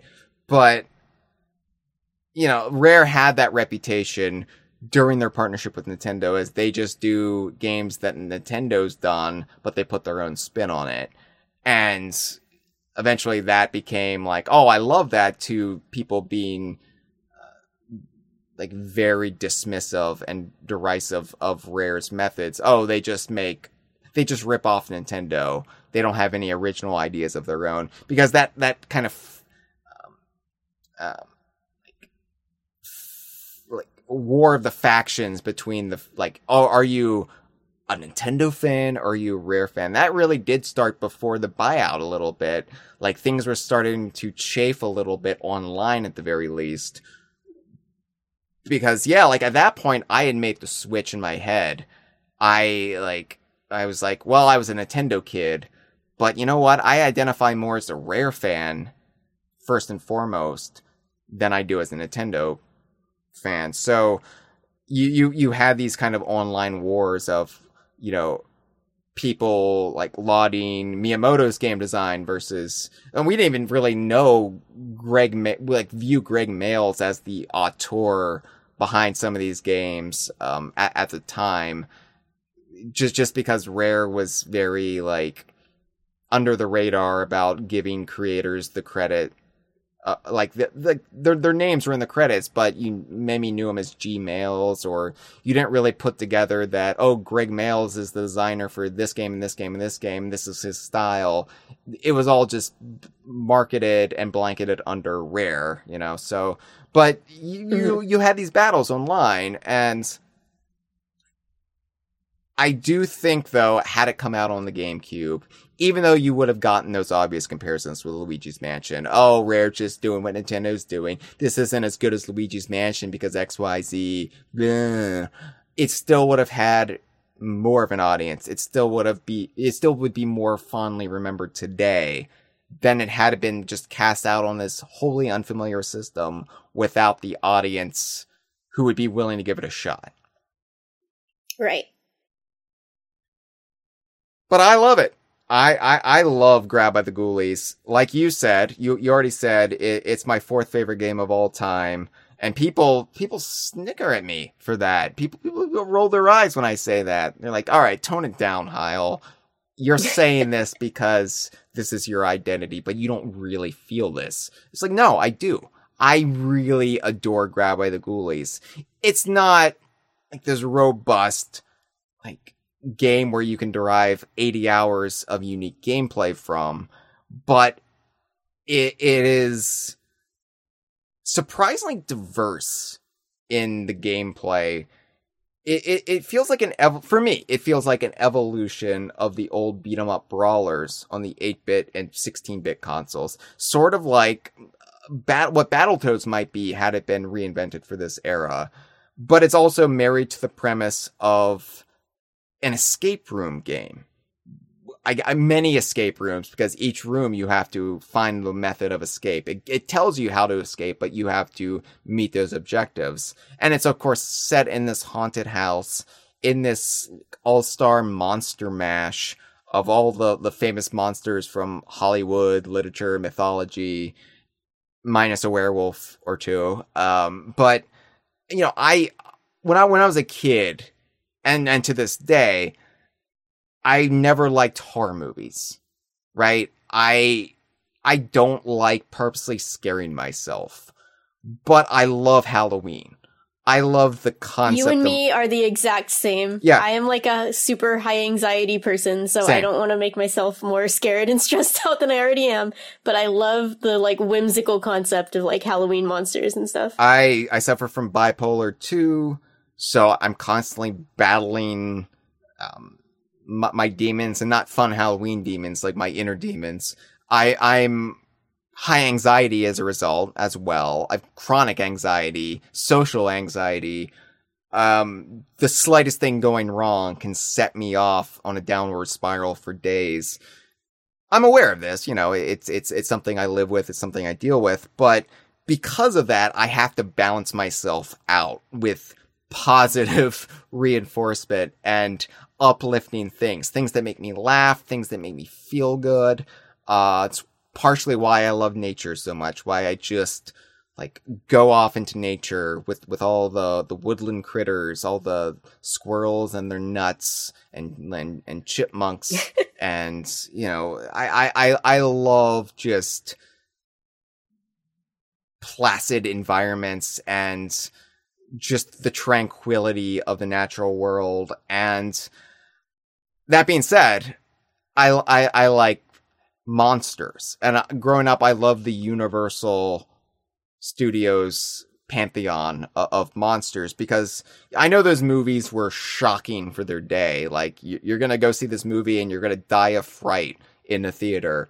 Uh, they're they're very tame by even the standards of when I was growing up because you know I I I was a little kid like coming out of like the the 80s slasher genre. And so like you would always have these older kids who tried to expose you to Friday the 13th or Nightmare on Elm Street and and all this like gratuitous movie gore.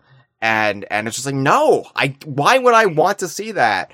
And and of course I I look at some of that stuff now and I view it as silly and you know innocuous but you know, when when you're a kid, it's deadly serious. So just give me a fun Frankenstein's monster who uh he, he's green and uh he's got bolts in his neck and Dracula didn't scare me because Dracula lived in Eastern Europe and uh I know he moved yeah. I know he moves to London in, in the novel and the movies and and whatever but like the the general conceit the concept of Dracula in the popular imagination is he's in this decrepit Romanian castle, and he's just this this fancy count. And yeah, he drinks blood, but he's not going to come after me. He's he's not going to come after. He's not going to fly to the United States and, and target me. I don't have to worry about Dracula. So I loved Halloween. I loved monsters, and to have a game that celebrates it in the way that was palatable to me as a kid. Like, yeah, there, there's some creepy moments in Ghoulies. There, there's moments that are designed to make you jump, jump scares but it's it's all done in a fun way. Like I love going to haunted houses, like not real purportedly haunted houses, but I love going to haunted house attractions um, because I love the artistry behind it. I love like it's it's one of my dreams to one day like operate a haunted house at Halloween time because I I love the level of craftsmanship of world building of thought put behind it and, and just like how do you make this haunted house make sense right? Like how, how why would all these monsters be in this haunted house? That was like when i was a kid i i would turn my parents house into a haunted house at halloween time. Like that was what i did for halloween and i would put so much thought into it. It's like well there wouldn't be an egyptian mummy reanimated in this haunted house so we can't have mummies in it. Um unless there was a really good reason to have mummies in it, but I could never find a reason when I was a kid. So I would just no mummies were allowed, you know. So I would have a mm-hmm. lot of careful thought behind it. Oh, a mad scientist set up shop because the authorities are after him, so he's hiding in his haunted house and conducting all these experiments in here. And what I love about Grabbed by the Ghoulies is it does that in a video game. There is a logic to all of this to why this house is full of monsters, why it's full of ghosts. It's got that, like, like we were talking about with the super soups. It's got that weird Maylesian logic that just barely holds together. But the fact that they make the effort is so appreciated by my weird, uh, like, obsessive brain. And yeah, just like I've I've told in the past, like I didn't like pirates as a kid until Rare did Pirates with Donkey Kong Country 2 and showed me the appeal of pirates. And then it just clicked in my head. I was like, oh, I get pirates now. Cool. Yeah, I was like five when I first played DKC2, so I never stood a chance. like, I'm like pirates, pirates my whole life. It's like Peter Pan. I couldn't get into Peter Pan. I was like, well, they're just frilly, dirty men and Freezer says like I didn't like underwear until Mr. Pants. yeah, I so, used to just go commando until Mr. Pants showed me the way. So for me, like I had already like like been preconditioned to like monster, like the Halloween ideal of monsters, but I there, there weren't many games. Like I I might have rented Castlevania and games like Ghouls and Ghosts and stuff like that back in the day, but there weren't many games for me. Like I was never going to sit down and play Resident Evil, right? So to have a game that presented this kind of stuff in the context that I appreciate, that I enjoy, and to be made by Rare. Oh my god. And it's really fun. The the attention to detail, Yeah. the personality, and the ability to smash just about everything. It's so tactile, it's so satisfying, it's so crunchy. And each room in the game feels like its own experience. I love Grabbed by the Ghoulies. Yeah, so as I've gotten older, I've so I've always loved Halloween my whole life. You know, when I was a kid, I loved picking out my costume for the given year and whatever. Um, I liked, you know, being a different thing each year. But uh, as I've gotten older, I feel like I've become even more and more of a Halloween person. It's just like a fun holiday, and you can really celebrate it all October long by just sort of indulging in, as we've been talking about, this kind of like whimsical like depending on your taste you can go further into like the actual horror genre or you can just enjoy like the whimsical like gruntilda style witches or the just funny dracula vampires like you know the, the count from sesame street or whatever So, oh, oh, Um, can, can, I- it's, can, it's just can I there's just such a wide range Can I just say Uh-huh. really quick? Uh, th- I think the Count from Sesame Street is the reason why I liked monsters as a kid because that was my introduction to vampires, and and so to me, like th- that being my gateway, it put the idea in my head that vampires are fun. Vampires are just that's so cute funny funny men who who live at the end of Sesame Mm-hmm. Street and they they they like numbers. And and that's actually that's actually true to the true mythology of vampires. They're obsessive counters. Like that's not made up for like that's not made up for Sesame Street. That is actually an aspect, a forgotten aspect of vampire lore. So vampires have ocd yeah, yeah, I have OCD. I love it. Uh, But, like the mythology that like if you throw rice at a vampire, they have to like stop and count every single grain of rice. That's something that I would have to do. That's like, not- for real. yeah, that's why I'm not scared of vampires because I always have a satchel full of nuts on me at any time. That wasn't an innuendo. I, anyway. I like I like nuts. I like I'm like a reincarnated squirrel. Okay, I all right. Hyles persona is is a squirrel.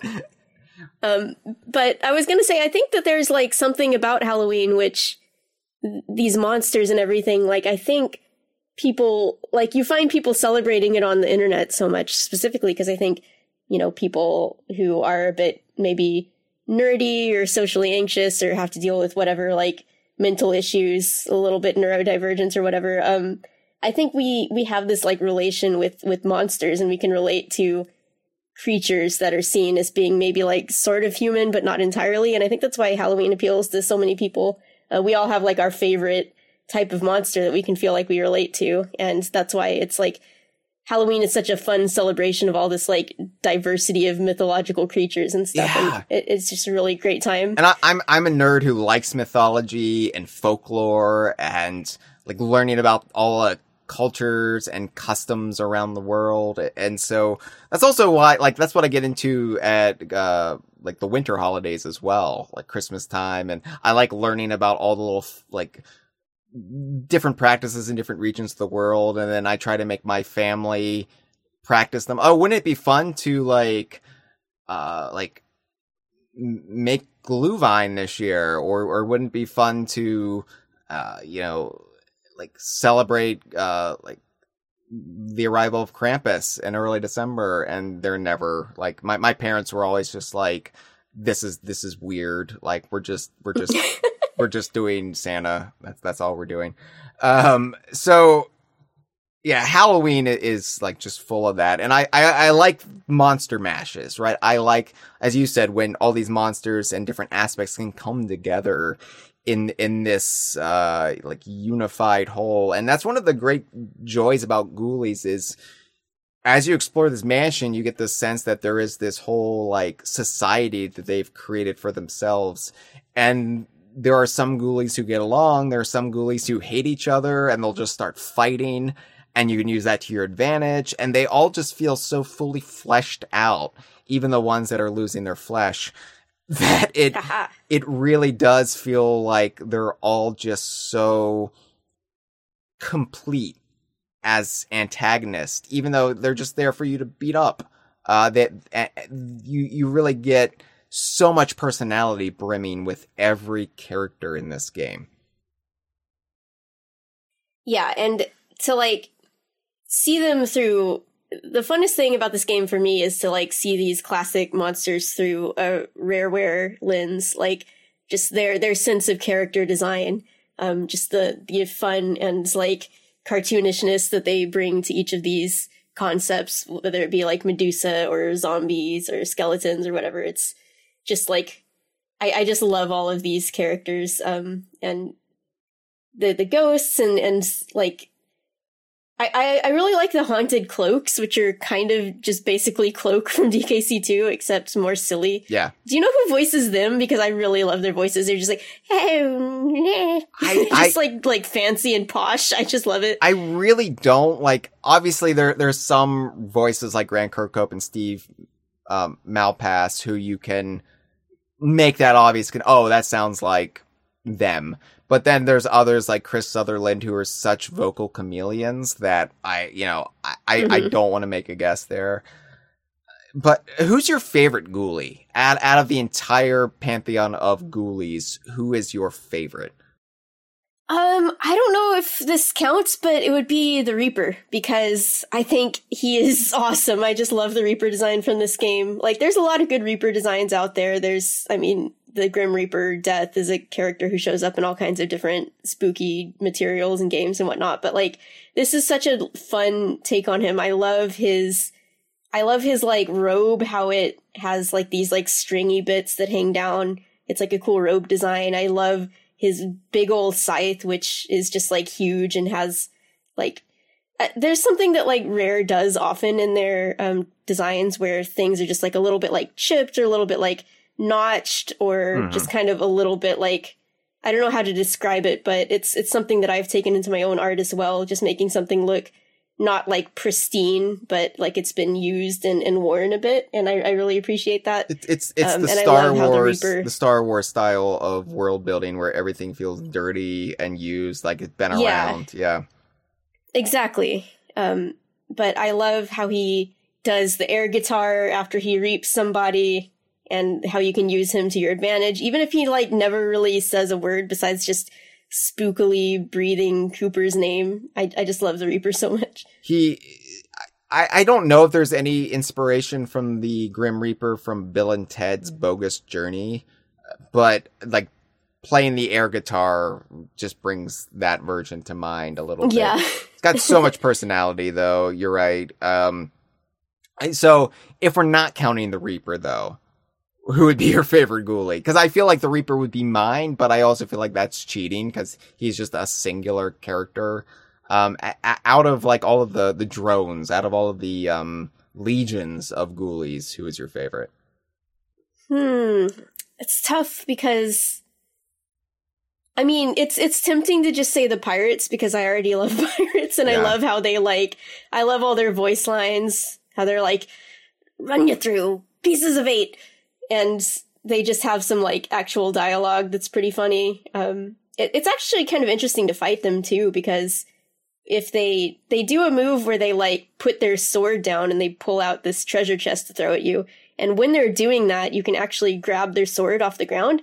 If you don't do it then or kill them or something, they will pick their sword back up. But if you uh, take that opportunity, you can actually grab their sword and use it against them, and I think that's pretty fun. So I guess I'll just be stereotypical and say the zombie pirates because I like pirates and I really like the the music that plays when you're fighting them. Same. Uh, that that's my that was gonna be my choice too. I you know I, I, I like many of the ghoulies, but I think the zombie pirates are so much fun because they they feel like more than any of the ghoulies they have their own community. They have their own kind of story to tell, and not to get too deep into the weeds here, but we've even like connected some lore in Sea of Thieves back to the zombie pirates as a possible explanation for for where they came from or how Crackpot revived them in the first place because they have a whole like story outside of Ghoulhaven Hall. Like they they've clearly been around. They weren't just created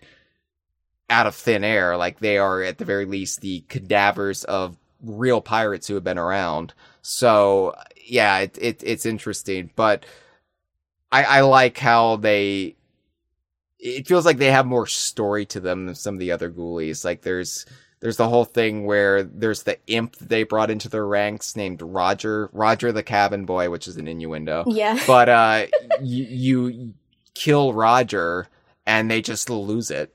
They they like you you have committed this grievous sin because you have actually murdered their little their little buddy, and then yeah, Cooper's the asshole, but yeah, I I I adore the I I I also really like the zombie pirate music.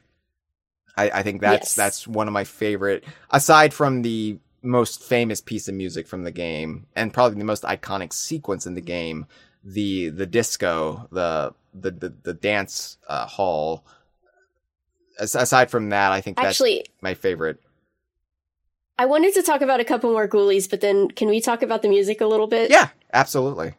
Okay, okay. So Freezer pointed out loving the imps, and I have to agree. The imps are just like the most basic enemies of the game. Um, they do come in variations. There's like the flying ones and the fire ones, but Ninja ones. and the ninjas, of course. Yeah. But uh, they they're like the Goombas of the game. But I do love them. They they kind of look like Jinjos. They've got like the same pointy face and like little horns. Um, but they they do remind me of like Jinjos or Minjos, and they're just small and cute, and I just love their design. Um, another one I really like is the vampire chicken because it is pretty much just like a chubby kazooie. Like it just sounds exactly like her Mhm. and, and looks like her a little bit. And they're just, I find them really fun. I like all the ghoulies. But I the music, yeah. Mhm. Oh, I was gonna say the the only one I it's not that I don't like this ghoulie. I just don't like encountering this ghoulie. Is what Jekyll and oh sh- what what's what's the name that Jesse and Clyde. Jesse and Clyde. called. That's it. Yeah. So it's it's almost like a reference to Dr. Jekyll and Mr. Hyde and Bonnie and Clyde. Yeah. So it's um yeah they're they're the two headed like body monster amalgamation and uh it's a fun character but it's just you encounter one and you're like oh boy here we go because they're super tough to beat so Yeah, and, and they like will pick you up and throw you like halfway across the Right. room, and it's very annoying to deal with. okay the music But yeah. so the music in this game is really impressive, I think, because it is essentially like, first of all, Grant is just like super good at making like spooky themed music, and we all know that, you know, like he did it with Mad Monster Mansion. He continues to do it up to this day with the games he's worked on more recently. He's still doing a stellar job at making like a a like sort of whimsical but also ominous sound whenever it's called for. Um, but he basically works off of like a few singular motifs or themes throughout this whole soundtrack, but manages to keep it feeling like fresh and it, it never gets boring. And the, the theme of the music is just like pitch perfect throughout the entire game. And I think it's just really impressive. I've told it to his face that I think Grabbed by the Ghoulies might be his most impressive work. Not necessarily like his best or or his most like shiny moment, but I think just from a sheer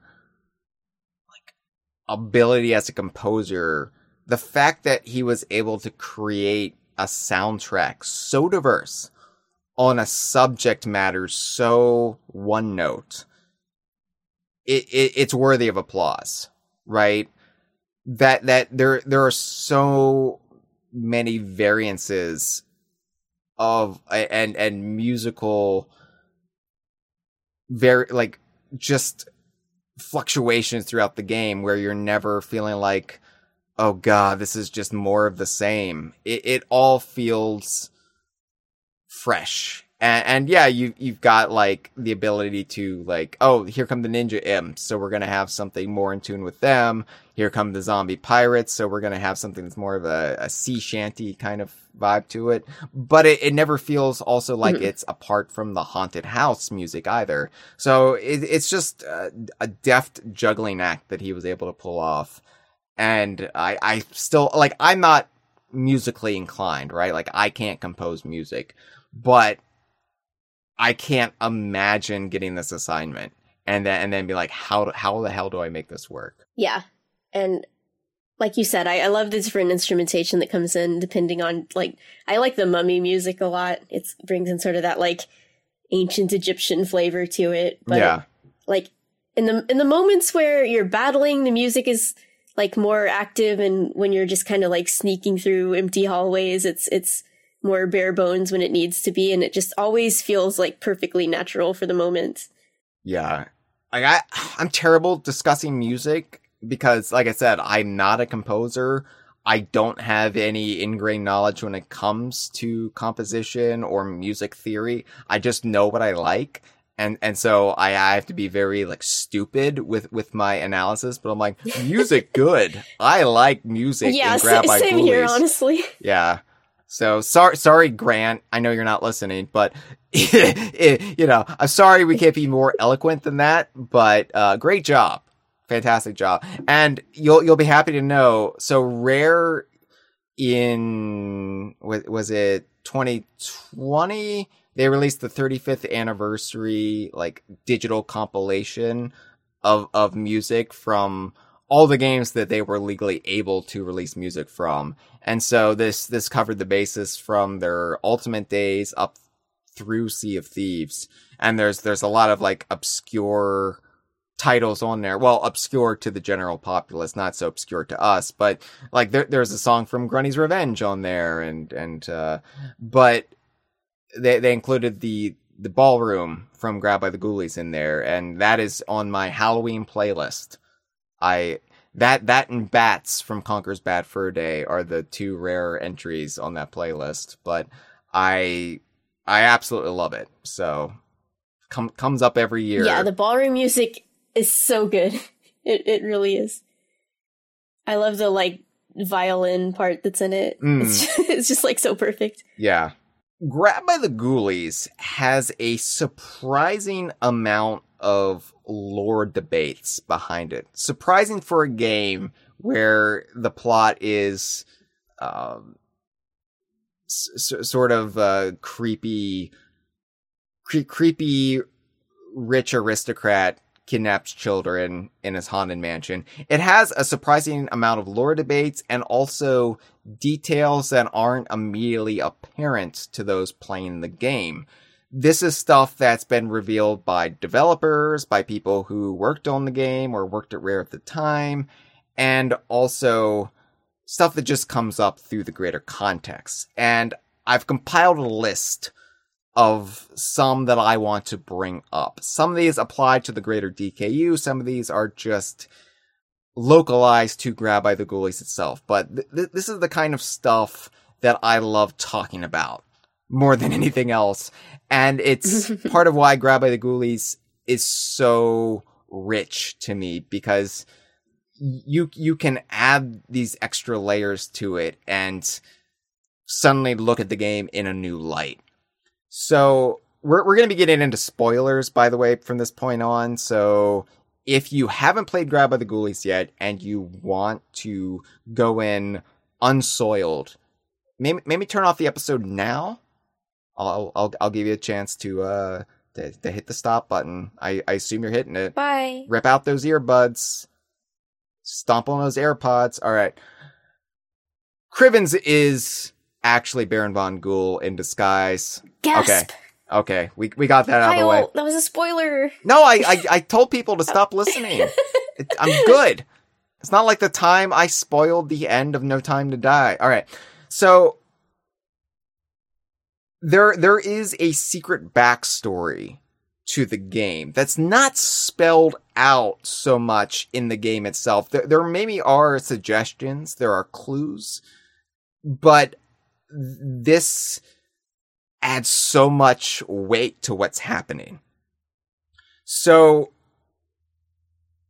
and I think it actually t- adds a touch of gothic horror to it. This feels like something from a Hammer movie from the 60s.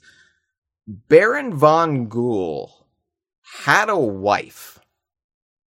And and her name was Gwyneth. Gwyneth von Ghoul. Now Gwyneth von Ghoul passed away at some unspecified point in time long before the events of Grabbed by the Ghoulies, leading to the Baron losing touch, becoming unmoored with reality. uh, per- perhaps regressing a little bit uh, to, to childhood, but also becoming obsessed with the notion of death, specifically what lies beyond death. So he became he, he became focused on the spirit world and the supernatural in general, everything that, that entails. Being a rich aristocrat, aristocrat in the British aristocrat, uh, being a rich aristocrat in the English countryside, he's able to bankroll the research of Dr. Crackpot, brings Dr. Crackpot to come live with him in Ghoulhaven Hall. And Dr. Crackpot, I guess, is a pioneer in, in, uh, monsterology. I, I don't know. But Dr. Crackpot is able to begin to bridge the divide a little bit between the worlds of the living and the dead, and in turn is able to create the ghoulies in an I guess an attempt to understand mortality, maybe maybe how to become immortal, but also possibly giving the Baron a chance to contact his wife. And we don't know if the Baron has ever actually made contact with his wife, but we know this has worked because the green haired ghost who sometimes pops up, I think the most iconic of the ghosts to appear in the background of the events of Grabbed by the Ghoulies, because sometimes ghosts will pop up and they'll give Cooper a, a scare. One of these like paralysis shocks where like the ringing phones, right? Like if if Cooper mm-hmm. is in too close proximity to one of these ghosts when they appear, they will scream and Cooper can become momentarily inebriated by fright. And this green haired ghost, who she, she's one of the most iconic ones because her portrait has also been signaled out. Like she's got she's got portraits throughout Ghoulhaven Hall of her. Her name was Gwyneth, and it's Gwyneth von Ghoul. That is actually the Baron's deceased wife, who you can encounter in ghost form in Grabbed by the Ghoulies. And I love that that's a thing. I love that that's part of the canon, part of the lore of the game, even though they never say it. it's it, it's the level of world building that I I adore from Rare, and like she she she was one of the more striking um aspects of the game, and and people wrote into scribes at the time, like, who is this? And Leigh Loveday responded just with Gwyneth. Her name is Gwyneth. I think she's named after Gwyneth Paltrow, actually.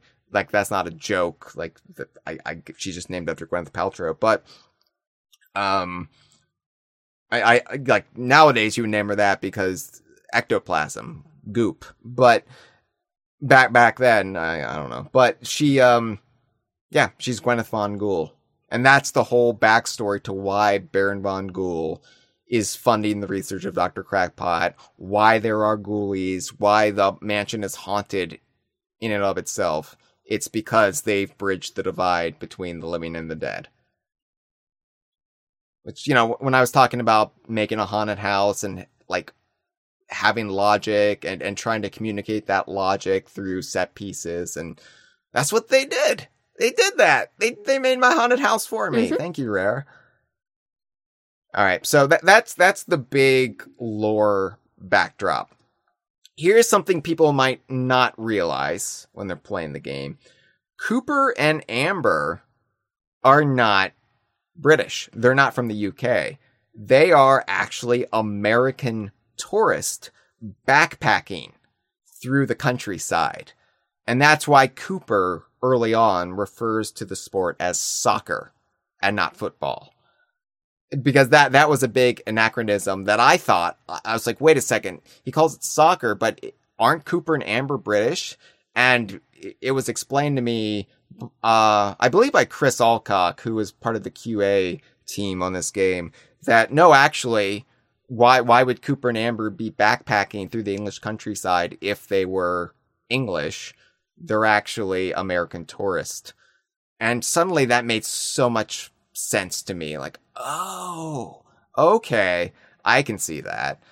And and so then you know, early on, it is like the the partnership between Nintendo and Rare. I feel like Rare, up to a certain extent, would try to Americanize their games and their characters as much as possible.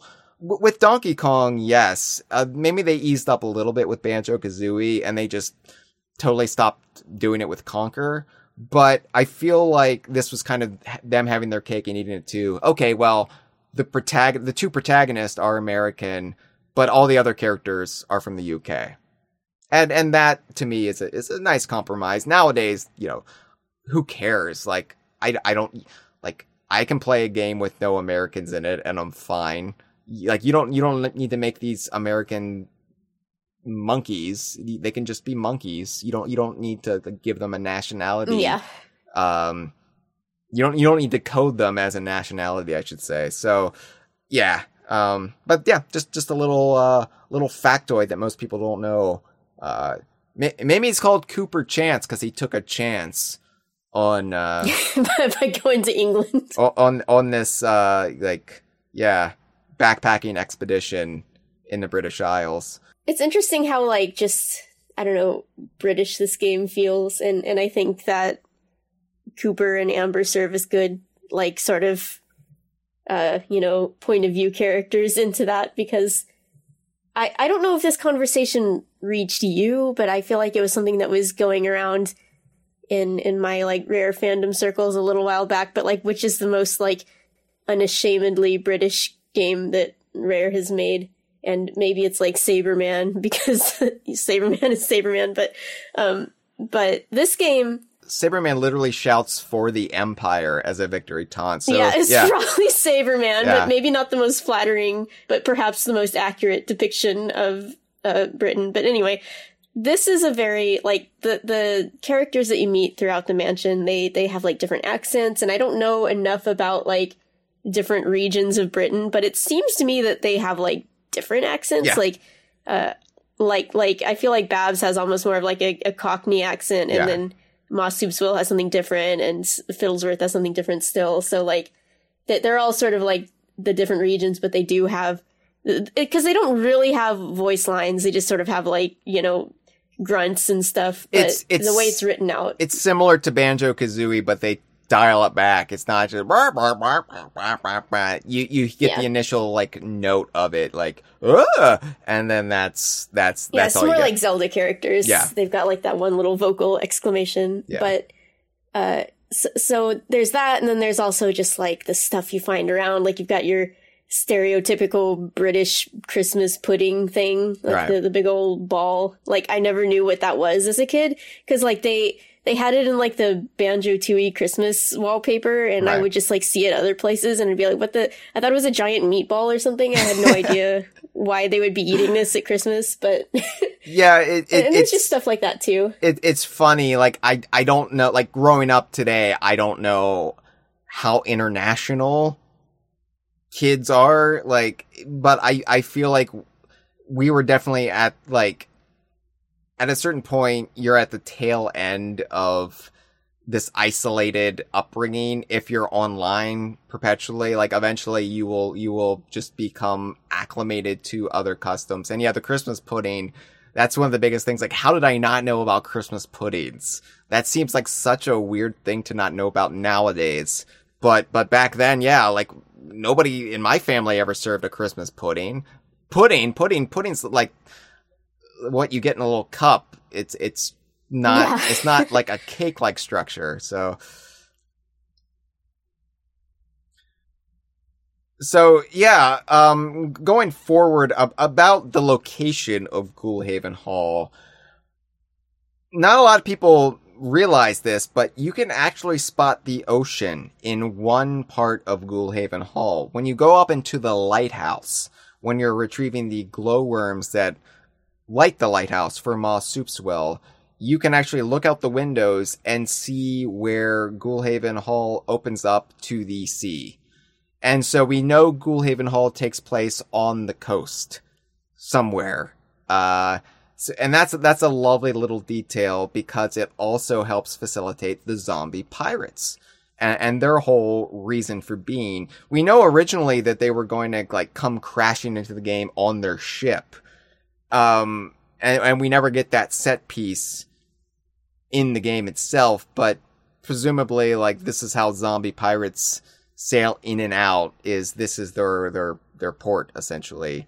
Um, this this little expanse here, and on the map going to the lighthouse, you also see drawn on the map is like this the tentacle of a sea monster coming out, which suggests to me that there are even more ghoulies in the ocean surrounding Ghoulhaven that we never see because we never take that dive.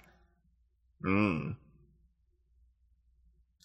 So Baron von Ghoul has done some extensive travels of his own, some backpacking, if you will. We know from all of the Easter eggs in Grab by the Ghoulies that Baron von Ghoul has made extensive expeditions throughout the Rare Archipelago, collecting mementos along the way, including Royston the goldfish, sometime after the events of Banjo Tooie, which I like to imagine occurred uh, with the Baron like dumpster diving through the Bottles family trash after the events of Banjo Tooie, finding Royston's gnawed upon charred body, realizing this fish was one alive and could talk too, and and and took it with him back to Ghoulhaven Hall, putting it in the schoolroom as as a treat for all the children he abducts. But uh, yeah, um, Baron von Ghoul has been throughout the Rare Archipelago, has befriended at the very least Captain Blackeye and Professor Pester from Viva Pinata, who is not even a, a character at this point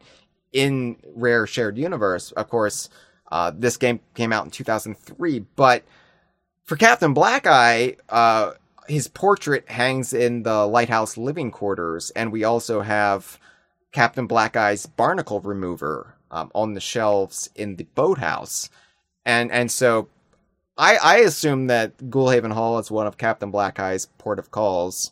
He stops off, you know, maybe rest for a few days in Ghoulhaven Hall, hangs out with the Baron.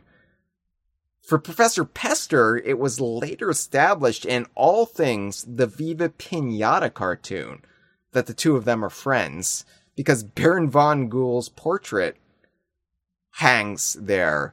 And and so eagle eye viewers of the Viva Pinata cartoon might spot the Baron in the background. Which uh That is absolutely wild to me. I had no idea about that. Yeah, yeah. Well, the Viva Pinata cartoon was code developed by Rare and is held to be canon. So it it's uh it, it's one of the expanded universe pieces that is canon to the games. And yes, Baron von Ghoul is referenced in this cartoon of all things, which would have been viewed by far more eyeballs than Grab by the Ghoulies itself. But it's just one of these delightful little Easter round e- Easter egg background details that it, it's there for those who know, and very few people know.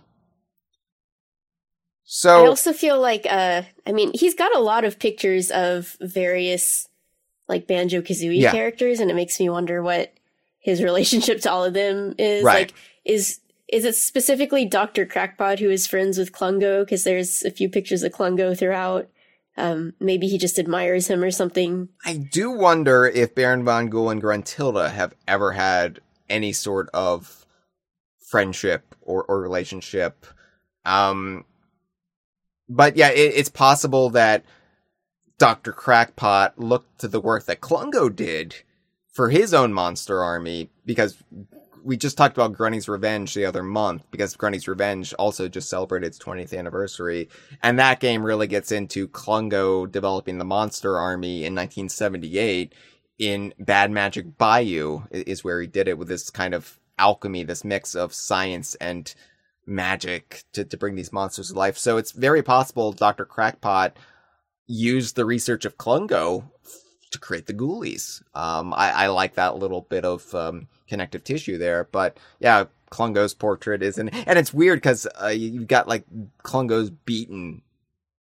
Yeah, I was gonna say it's specifically the way he looks like at the end of Banjo Tooie when he's Yeah. been beaten up a lot, and it's Yeah. like that's that's the best picture you could get of him. Poor Klungo.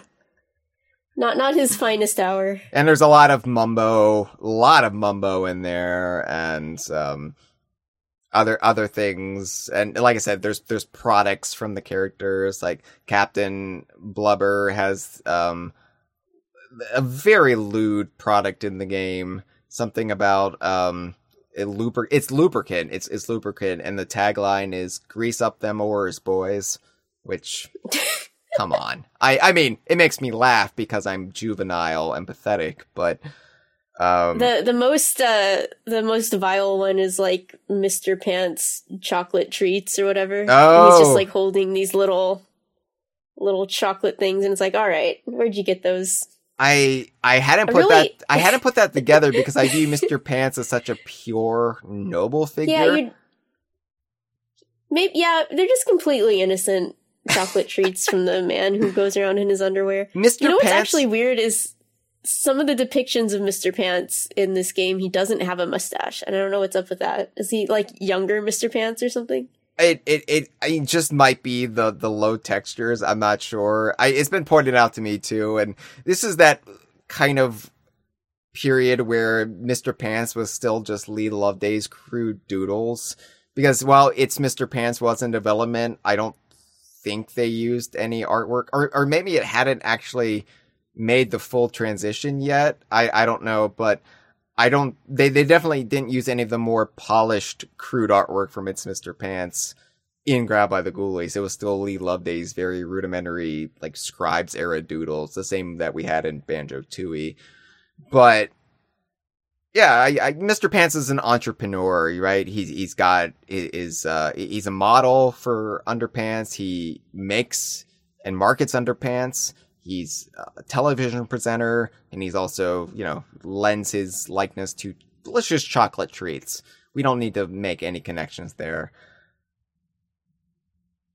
So, the Reaper. We, we talked about the Reaper, and this is where we're going to get into divisive lore, where unsettled lore, where even fans and creators butt heads over this. And I want to hear your opinion on this because hmm the DK Vine staff, like I'm not just I'm not just saying this because this is what I believe. This is this is I think the universal opinion of the DK Vine staff. Like we we all ask each other, and this is what we all agreed upon because we thought this was the just implication. Um, talking about Chris Alcock again, I'm bringing this up because this is something that Chris Alcock has argued with us about. The Reaper is the Reaper an actual agent of death? Because because we know like Grim Reapers exist within Rare Shared Universe. Greg from Conker is one of them. He's he's more of like the dog catcher of Reapers, where the the Reaper as presented in Ghoulies is, is more like just a an upscale Reaper coming after humanoids. Well, I mean he'll he'll kill anybody, but you know, um, he se- seems to be of, of human proportions, while Greg is plausibly a monkey um, in a past life, perhaps even a Kong. That's another debate for another day. But is the Reaper an actual Reaper, an actual agent of death? Or is the Reaper merely a facsimile of the Grim Reaper created by Dr. Crackpot? Uh, so without knowing what the actual DK Vine consensus on this is, because I actually don't know, um, I always thought that he was like an actual Grim Reaper who just Yep. sort of enjoys hanging out and like Yep. playing these games Yep. along with the Baron because he like will still come after you after Dr. Crackpot and like after the Baron has been defeated in in like the last set of bonus challenges. So I don't he just seems like he has his own agency and he just is kind of having fun uh, with with Cooper in in this whole setup. So that's So- that's what I would think. So, Chris, if you're listening to this, you are cursing loudly right now because I agree with Courtney. I the the DK Vine staff agrees with Courtney. I I feel like this is what a lot of us read from the way the game presented the Reaper. Chris Alcock claims that no, the the Reaper would have just been created by Doctor Crackpot. He's not actually the Grim Reaper outside the halls of Ghoulhaven Hall, but. I, I, I like the idea that a Grim Reaper is attracted to Ghoulhaven Hall because of the heightened amount of not just paranormal activity, but like unearthly, unearthly, like define the laws of the natural order paranormal activity. Dr. Crackpot is actively like putting his thumb on the the the actual like ebbs and flows of life and death. And so the Reaper is attracted to just like Greg wanted to eliminate the zombies in Bad Fur Day because you know it, it's a, it's a complicated issue and it's it's bureaucratical, but they've you know it it it's it's just the undead is too much. We we can't have the undead. So that being said, also in my haunted house creations as a youth, I would also have the Grim Reaper in there. And my logic was the the Grim Reaper is attracted to this haunted house because there's more supernatural activity happening here than anywhere else at this time. So that that was just my read on the Reaper and Ghoulies. That's a lot of people's read on. I'm not saying that's correct. I'm not saying Chris Alcock is necessarily wrong, but I feel like mm-hmm. this is a debate that we still need to be having because it is clearly not settled if we're all coming away with this impression I don't I, I, I, I prefer I prefer our interpretation because it just feels more fun to me that you could even bring in actual like um supernatural entities that aren't created by Dr. Crackpot. Like it's it's become kind of this fulcrum of the supernatural Ghoulhaven Hall. Yeah. Yeah. And All to right. bring up Castlevania again, because I love Castlevania, sure. it's kind of like how like death is always working with Dracula just because it's like this super spooky castle and it's like, hey, Death Death wants to be here. Death Death likes it here. He's gonna hang out. It's fun. It's fun for him. Uh, just Andre in a live chat says Alcock refers to Chris's views on the Reaper. Ouch, ouch. Um, Jeff, Jeff, by the way, Jeff Onan is also in the live stream chat. He's been being a, funny man as Jeff is wont to do. Uh, Jeff says, I think Halloween is good, which isn't Jeff's best material, but he wasn't trying to be funny there. I guess he was, he, he, he was being a little funny in just, uh, the pithiness of the comment. But hi, Jeff. I didn't want you to think, uh, we were ignoring you. Also, hello to Mo Spankins. Mo Spankins says, Halloween is such a fun season. So, other debated. We may disagree on the Reaper, but we can all agree on Halloween being we, we, good. That's we, what I'm getting here. We can all agree on Halloween, and we can all agree in our little circle that Grab by the Ghoulies is a lot of fun. So, I'm I'm glad we can come together and and squash our beef, even when we disagree. As as uh, Fiddlesworth would say, squash my beef, right? So. there's other debated continuity beyond just the Reaper and this is one where the DK Vine staff is not in consensus. Ghoulhaven Hall appears later on in Banjo Kazooie Nuts and Bolts. So in Showdown Town, you can spot Ghoulhaven Hall up on a hillside. However, Grab by the Ghoulies seems to present Ghoulhaven Hall as, as being in the English countryside, right? Because it, it's adjacent to um, Ghoulsville in the Gloom, uh, originally Need in the Nuts, which is like this this quaint little country village, English village, um, similar to you know Twycross and and you know neighboring little villages. So maybe not Twycross, but but villages near Twycross. So is Ghoulhaven Hall actually located somewhere in the rare archipelago? That the question really is, is Showdown Town a physical location in the rare archipelago somewhere near, near the Isle of Hags? Or is Showdown Town more of this nexus hub between video games where the Lord of Games inhabits? That, that's the question. Uh, w- what are your feelings on this subject, Courtney? Yeah, I like to think that Showdown Town doesn't have so much like stable physical location. It can kind of like shift around where it is because it is Log's homeland essentially. And there are people who live there, but at the same time, like its physical location can kind of change, um, just depending on what Log wants at the time or what he feels like. And maybe the, the area surrounding it is not entirely like beholden to the to like standard physical rules because he is a, a god and he can manipulate the world as he sees fit. So I don't think seeing Ghoulhaven Hall in the background there necessarily means that it is like, well, we don't know where Showdown Town is, but if it had a consistent location, I don't think it would be in like England probably, but, or Britain or wherever. Yeah. Um, so I, I think it just kind of is like a little bit, a little bit vague and a little bit cheeky and it's, uh, you know, may, maybe can serve as sort of like a, a warp hub, like, uh, you know, you know, like in Nightmare Before Christmas, when when Jack goes into the forest and he sees all the trees that lead to the different holiday lands, like it's kind of like that. Like Mm. you you can just see all these different places in the background and, and get to any of these video game worlds from there, maybe. Well, yeah, because there there's also if you look in the distance what looks to be I think the implication is supposed to be they can't come out and say it is, but it's supposed to be Peach's castle. Um, as one of the things you can Mhm. spot from the distance in Showdown Town. So my my understanding was it's kind of like this bleed like realm, this this like um fluid membrane sort of like intersection of different game realities and universes or just locations. And so you might be able to see Ghoulhaven Hall in the distance one day and then maybe another day you blink and it's um Raccoon City from Resident Evil or something.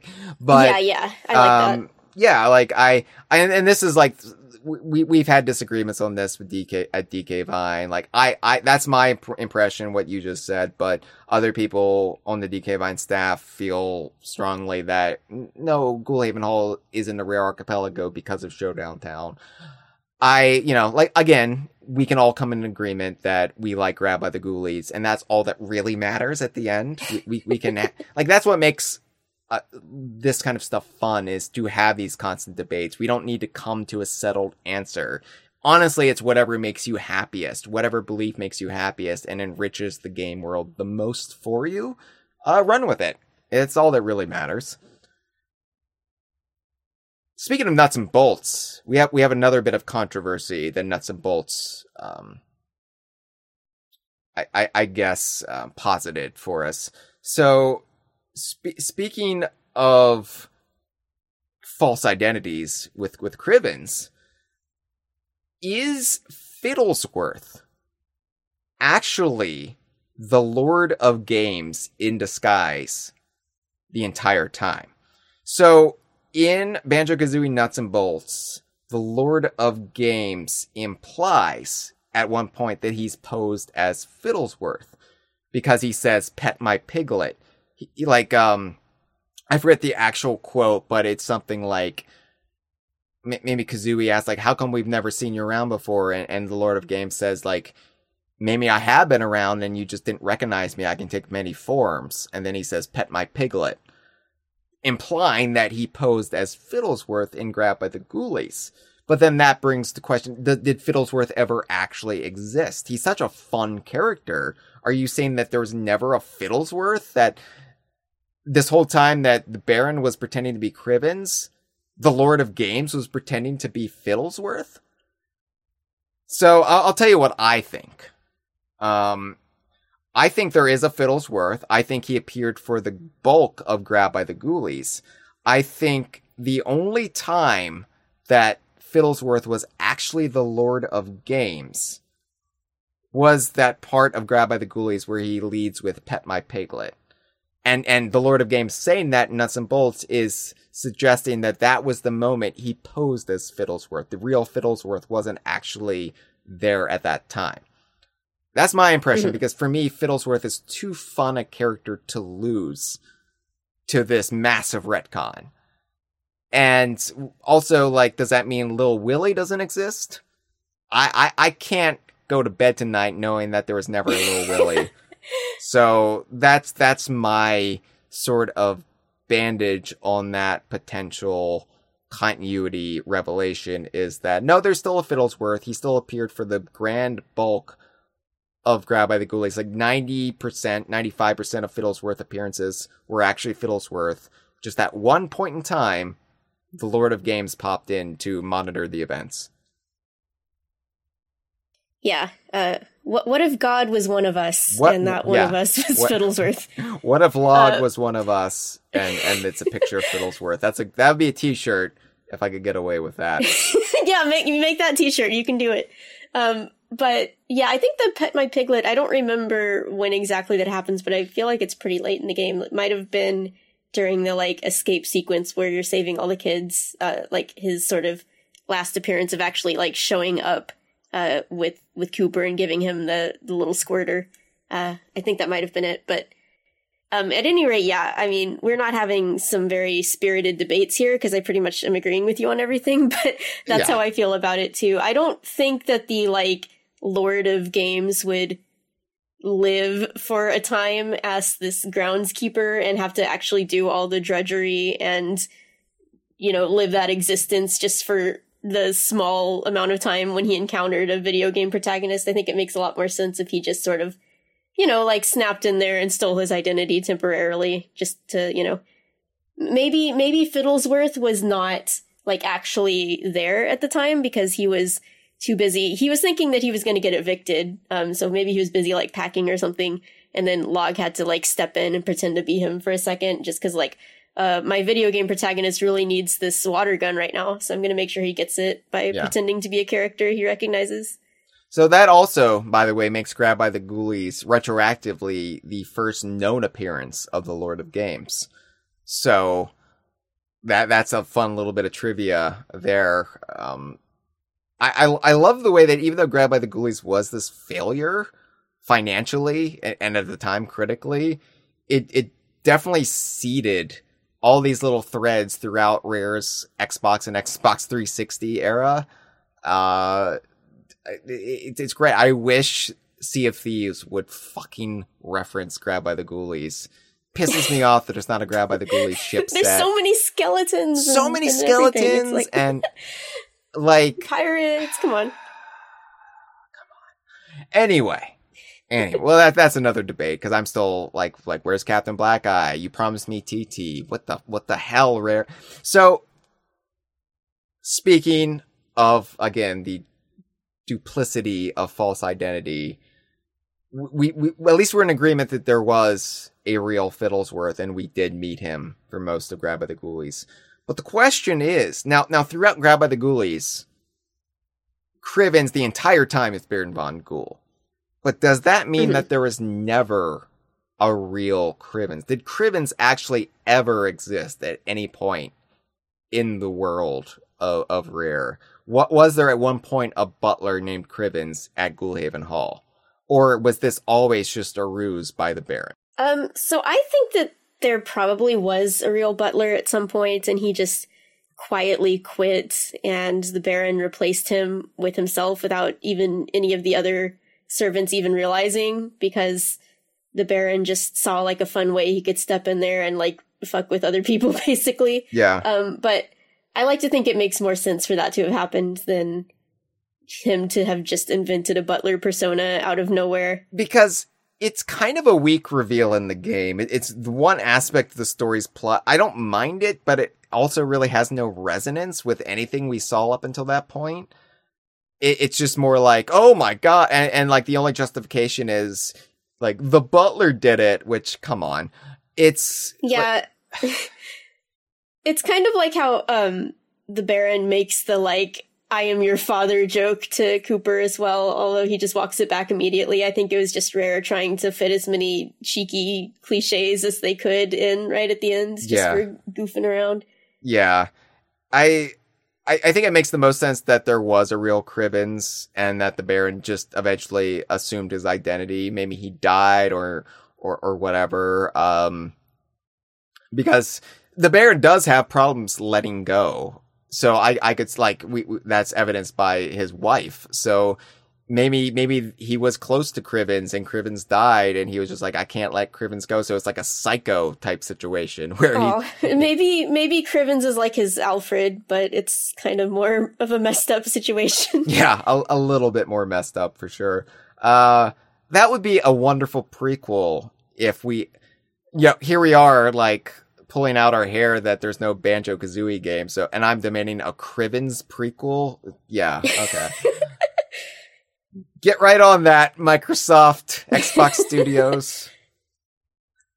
Oh, I can dream though, can I? So, wrapping up our thoughts on Grabbed by the Ghoulies, just past its 20th anniversary on this spooky Halloween, the 20th Halloween we've had this game in our lives. You know, as we as we talked about, Rare was very self-deprecating about Ghoulies' failure throughout like the next decade. Um, there there were some soft and some very harsh jokes about it throughout the Xbox 360, like through Banjo Kazooie Nuts and Bolts. They they were just poking fun at Grabbed by the Ghoulies, um, and and the reception it got when it came out but there were also, you know, loving references as well. Like they didn't just rag on the game in their games. They're like in Nuts and Bolts alone, there's that dichotomy of making fun of its failure. I mean, Nuts and Bolts was full of that kind of like sort sort of um, gallows humor where like, oh my god, we haven't had a hit. Oh my god, this game's gonna fail. Oh my god, they're gonna shutter the studio. And uh you know, part of that is just making fun of like their initial failure. And it's, it, the game's not a failure because it's a brilliant game, but just received as a failure. Their their initial failure on the Xbox and grabbed by the Ghoulies. But then you know, they they made jokes like the the Fiddlesworth um being log joke and and referencing Ghoulhaven Hall, and they they they didn't just trash the game. And as you said, like afterwards, like encountering the creators on social media, it's evidence how much they appreciated the work they did on the game and how much it must have hurt them to have it receive such um, a cold response when it came out. But I, I would argue again, it's the most rare game out of all of the rare games. Maybe you can make the case for Viva Pinata and Trouble in Paradise, but from a purely just action oriented perspective, I, I, I would think Grabbed by the Ghoulies is the rare game where it's their id unleashed. Right? Like there there is very little restraint. Every room is full of self-referential gags, shared universe building, cheeky and sometimes shocking over the top innuendos. It, it's basically everything that they'd been building to up until that point. And yes, it's one of my favorite games of all time. I don't care what people think about that. I don't care how much they scoff at it. I don't care how many people will be like, yeah, but Kyle, you don't play many games. Your pool is limited. Yeah, okay, but I know what I like, and I like Grabbed by the Ghoulies. And uh, it, it's it's right before Diddy Kong Racing in my top five games. So I don't care what people say. I will champion this game until I too am a ghost. I love it. Well, Kyle, I play I play a lot of games, and I love Grabbed by the Ghoulies. Um, you were right with what you were saying about it being like Rare Unleashed, and it's one of those games where I'm like extremely happy that it exists in exactly the form that it does. I think it's perfect as it is, but I know that because of its you know, it's it's kind of a weird one, and and if people, you know, maybe higher up in the game studios had their say and like knew how it was going to be received, they probably would have. I'm not talking about like rare creatives themselves, but maybe like anyone higher up than that, like in charge of financial success or whatever. They might have told them to like rework some stuff, make it a little more appealing in this way or that way. But, um, you know, I, for one, am, I think it's perfect just as it is. And I'm glad that we got the game as it is. It's one of those kind of like weird black sheep things that, that when you look back on it, you're like, how was this ever allowed to really come out in the form that it is? Not on like a quality perspective, but just because of how like it, it's not like workshopped it's not like focus grouped it's just yeah. it is what it is it's made with pure love and passion and weirdness and just they made what they wanted to make and i think that's really admirable and what makes it so special and it's rare too, especially in this day and age, to to have that like, oh, we made a game. It was exactly how we wanted to make it. Obviously, there there's all you know. the creative process, there's always things you flaws you can see in your own work and be like, oh, I wish we could fix that. Wish we could fix that. But to the people consuming it, to the people enjoying it, to the people loving it, they don't know any of that. They don't care. So yeah, it, it's it's definitely a game that um, I I think you you could only get grabbed by the ghoulies when it came out. It it was just the we, we talked about everything stacked against it, how how ludicrous it was that like all the odds were put against it and it never really had a chance. But I also don't think any other point in Rare's history could you have gotten a game released like this. I I, I think it, it just kind of sneaked out of Manor Park and because of everything revolving around it, all the, the studio politics, all of the uh, ownership turnover, we we got it. We, we we got it how they wanted it, and uh, I I am too grateful that we did because I can't imagine my fandom without it at this point. It it it's bloomed so large in what I do here at DK Vine, the DKU. It, it's so outsized important to me in a way that I don't think people realize. And I wish I could talk about it more. I, I wish that it had a bigger audience because I know if I just ran Ghoulies content as much as I wanted, I would lose my audience. I, I would shed listeners. I people would unsubscribe. I would lose followers on social media. So I try to be measured and I try to find opportunities to bring it up. And thankfully, it just turned 20 years old. I'm like, we're doing an episode on Grabbed by the Ghoulies. I don't care. I, I say all that and I say like, oh, nobody cares about the Ghoulies. But that's not quite as true as it used to be. I mean, it, it's still mm-hmm. mostly true, but it's not as true as it used to be, thanks to Rare Replay. Yes. So that is what I wanted to talk about. Rare Replay is why I played this game for the first time, and it is on Game Pass. So Rare Replay is on Game Pass. If you have Game Pass and you've never played this game, you could play it right now.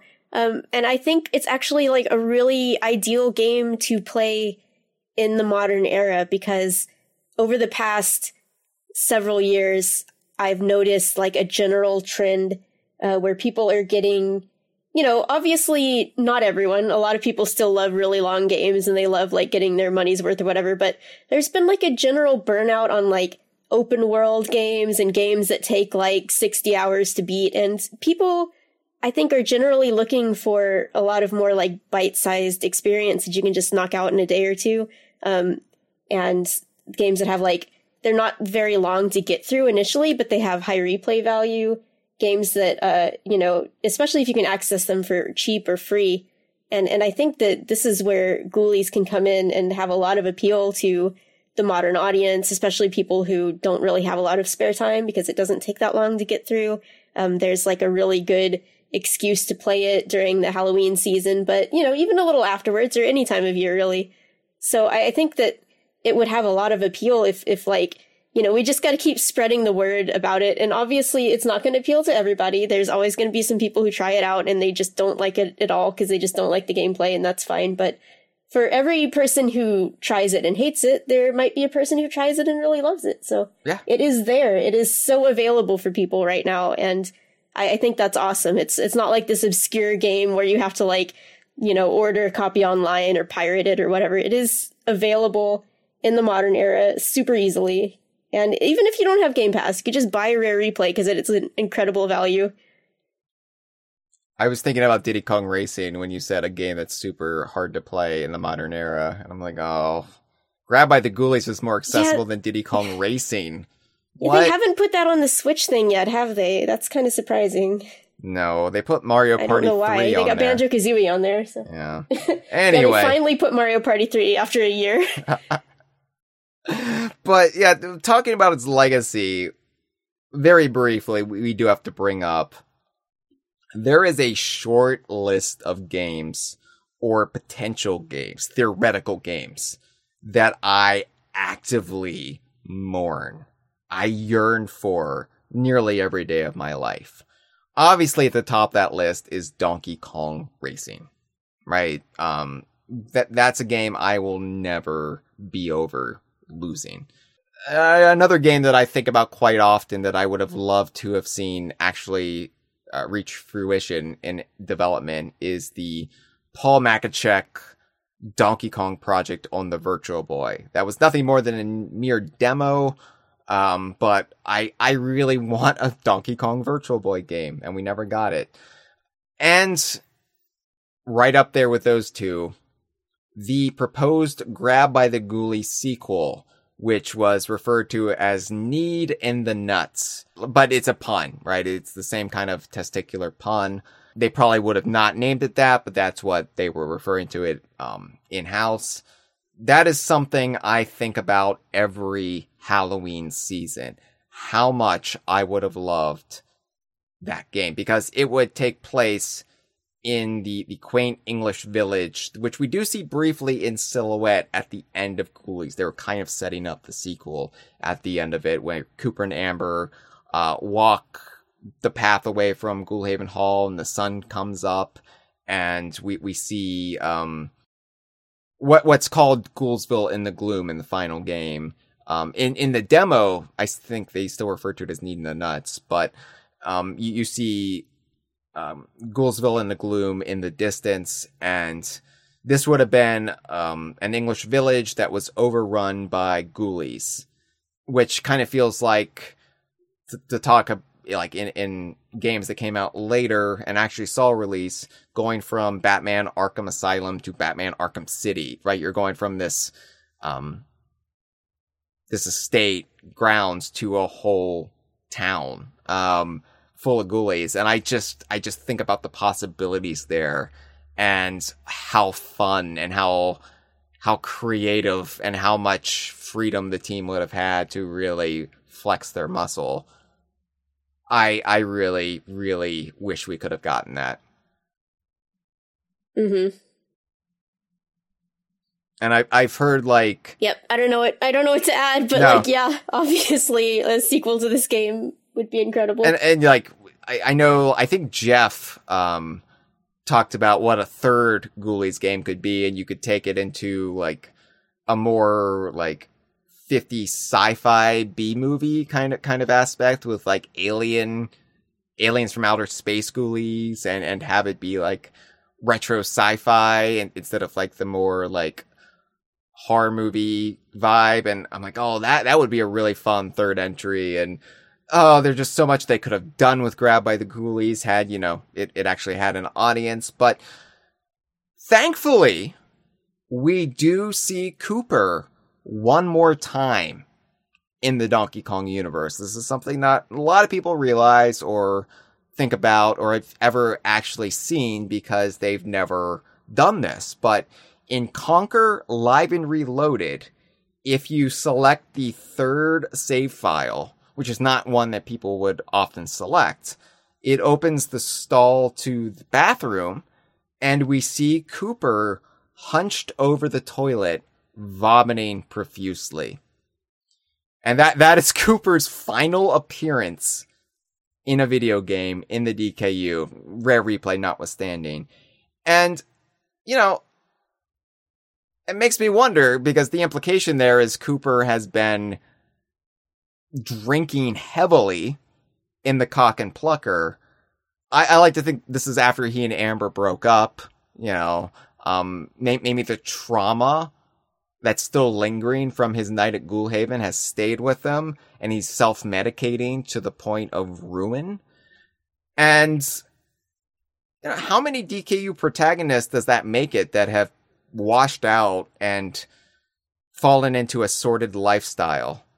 How many does that make it? it it's quite a shocking amount. I mean, just looking at Diddy Kong Racing alone, but but yeah, Cooper um, Cooper eventually became a drunk in the cock and plucker. But at least we got closure. yeah. Poor Cooper. Poor Cooper Chance. See, sometimes you take a chance and it doesn't work out. Andre says, "Well, pluck my cock." This has been a File 2 production. Que rico!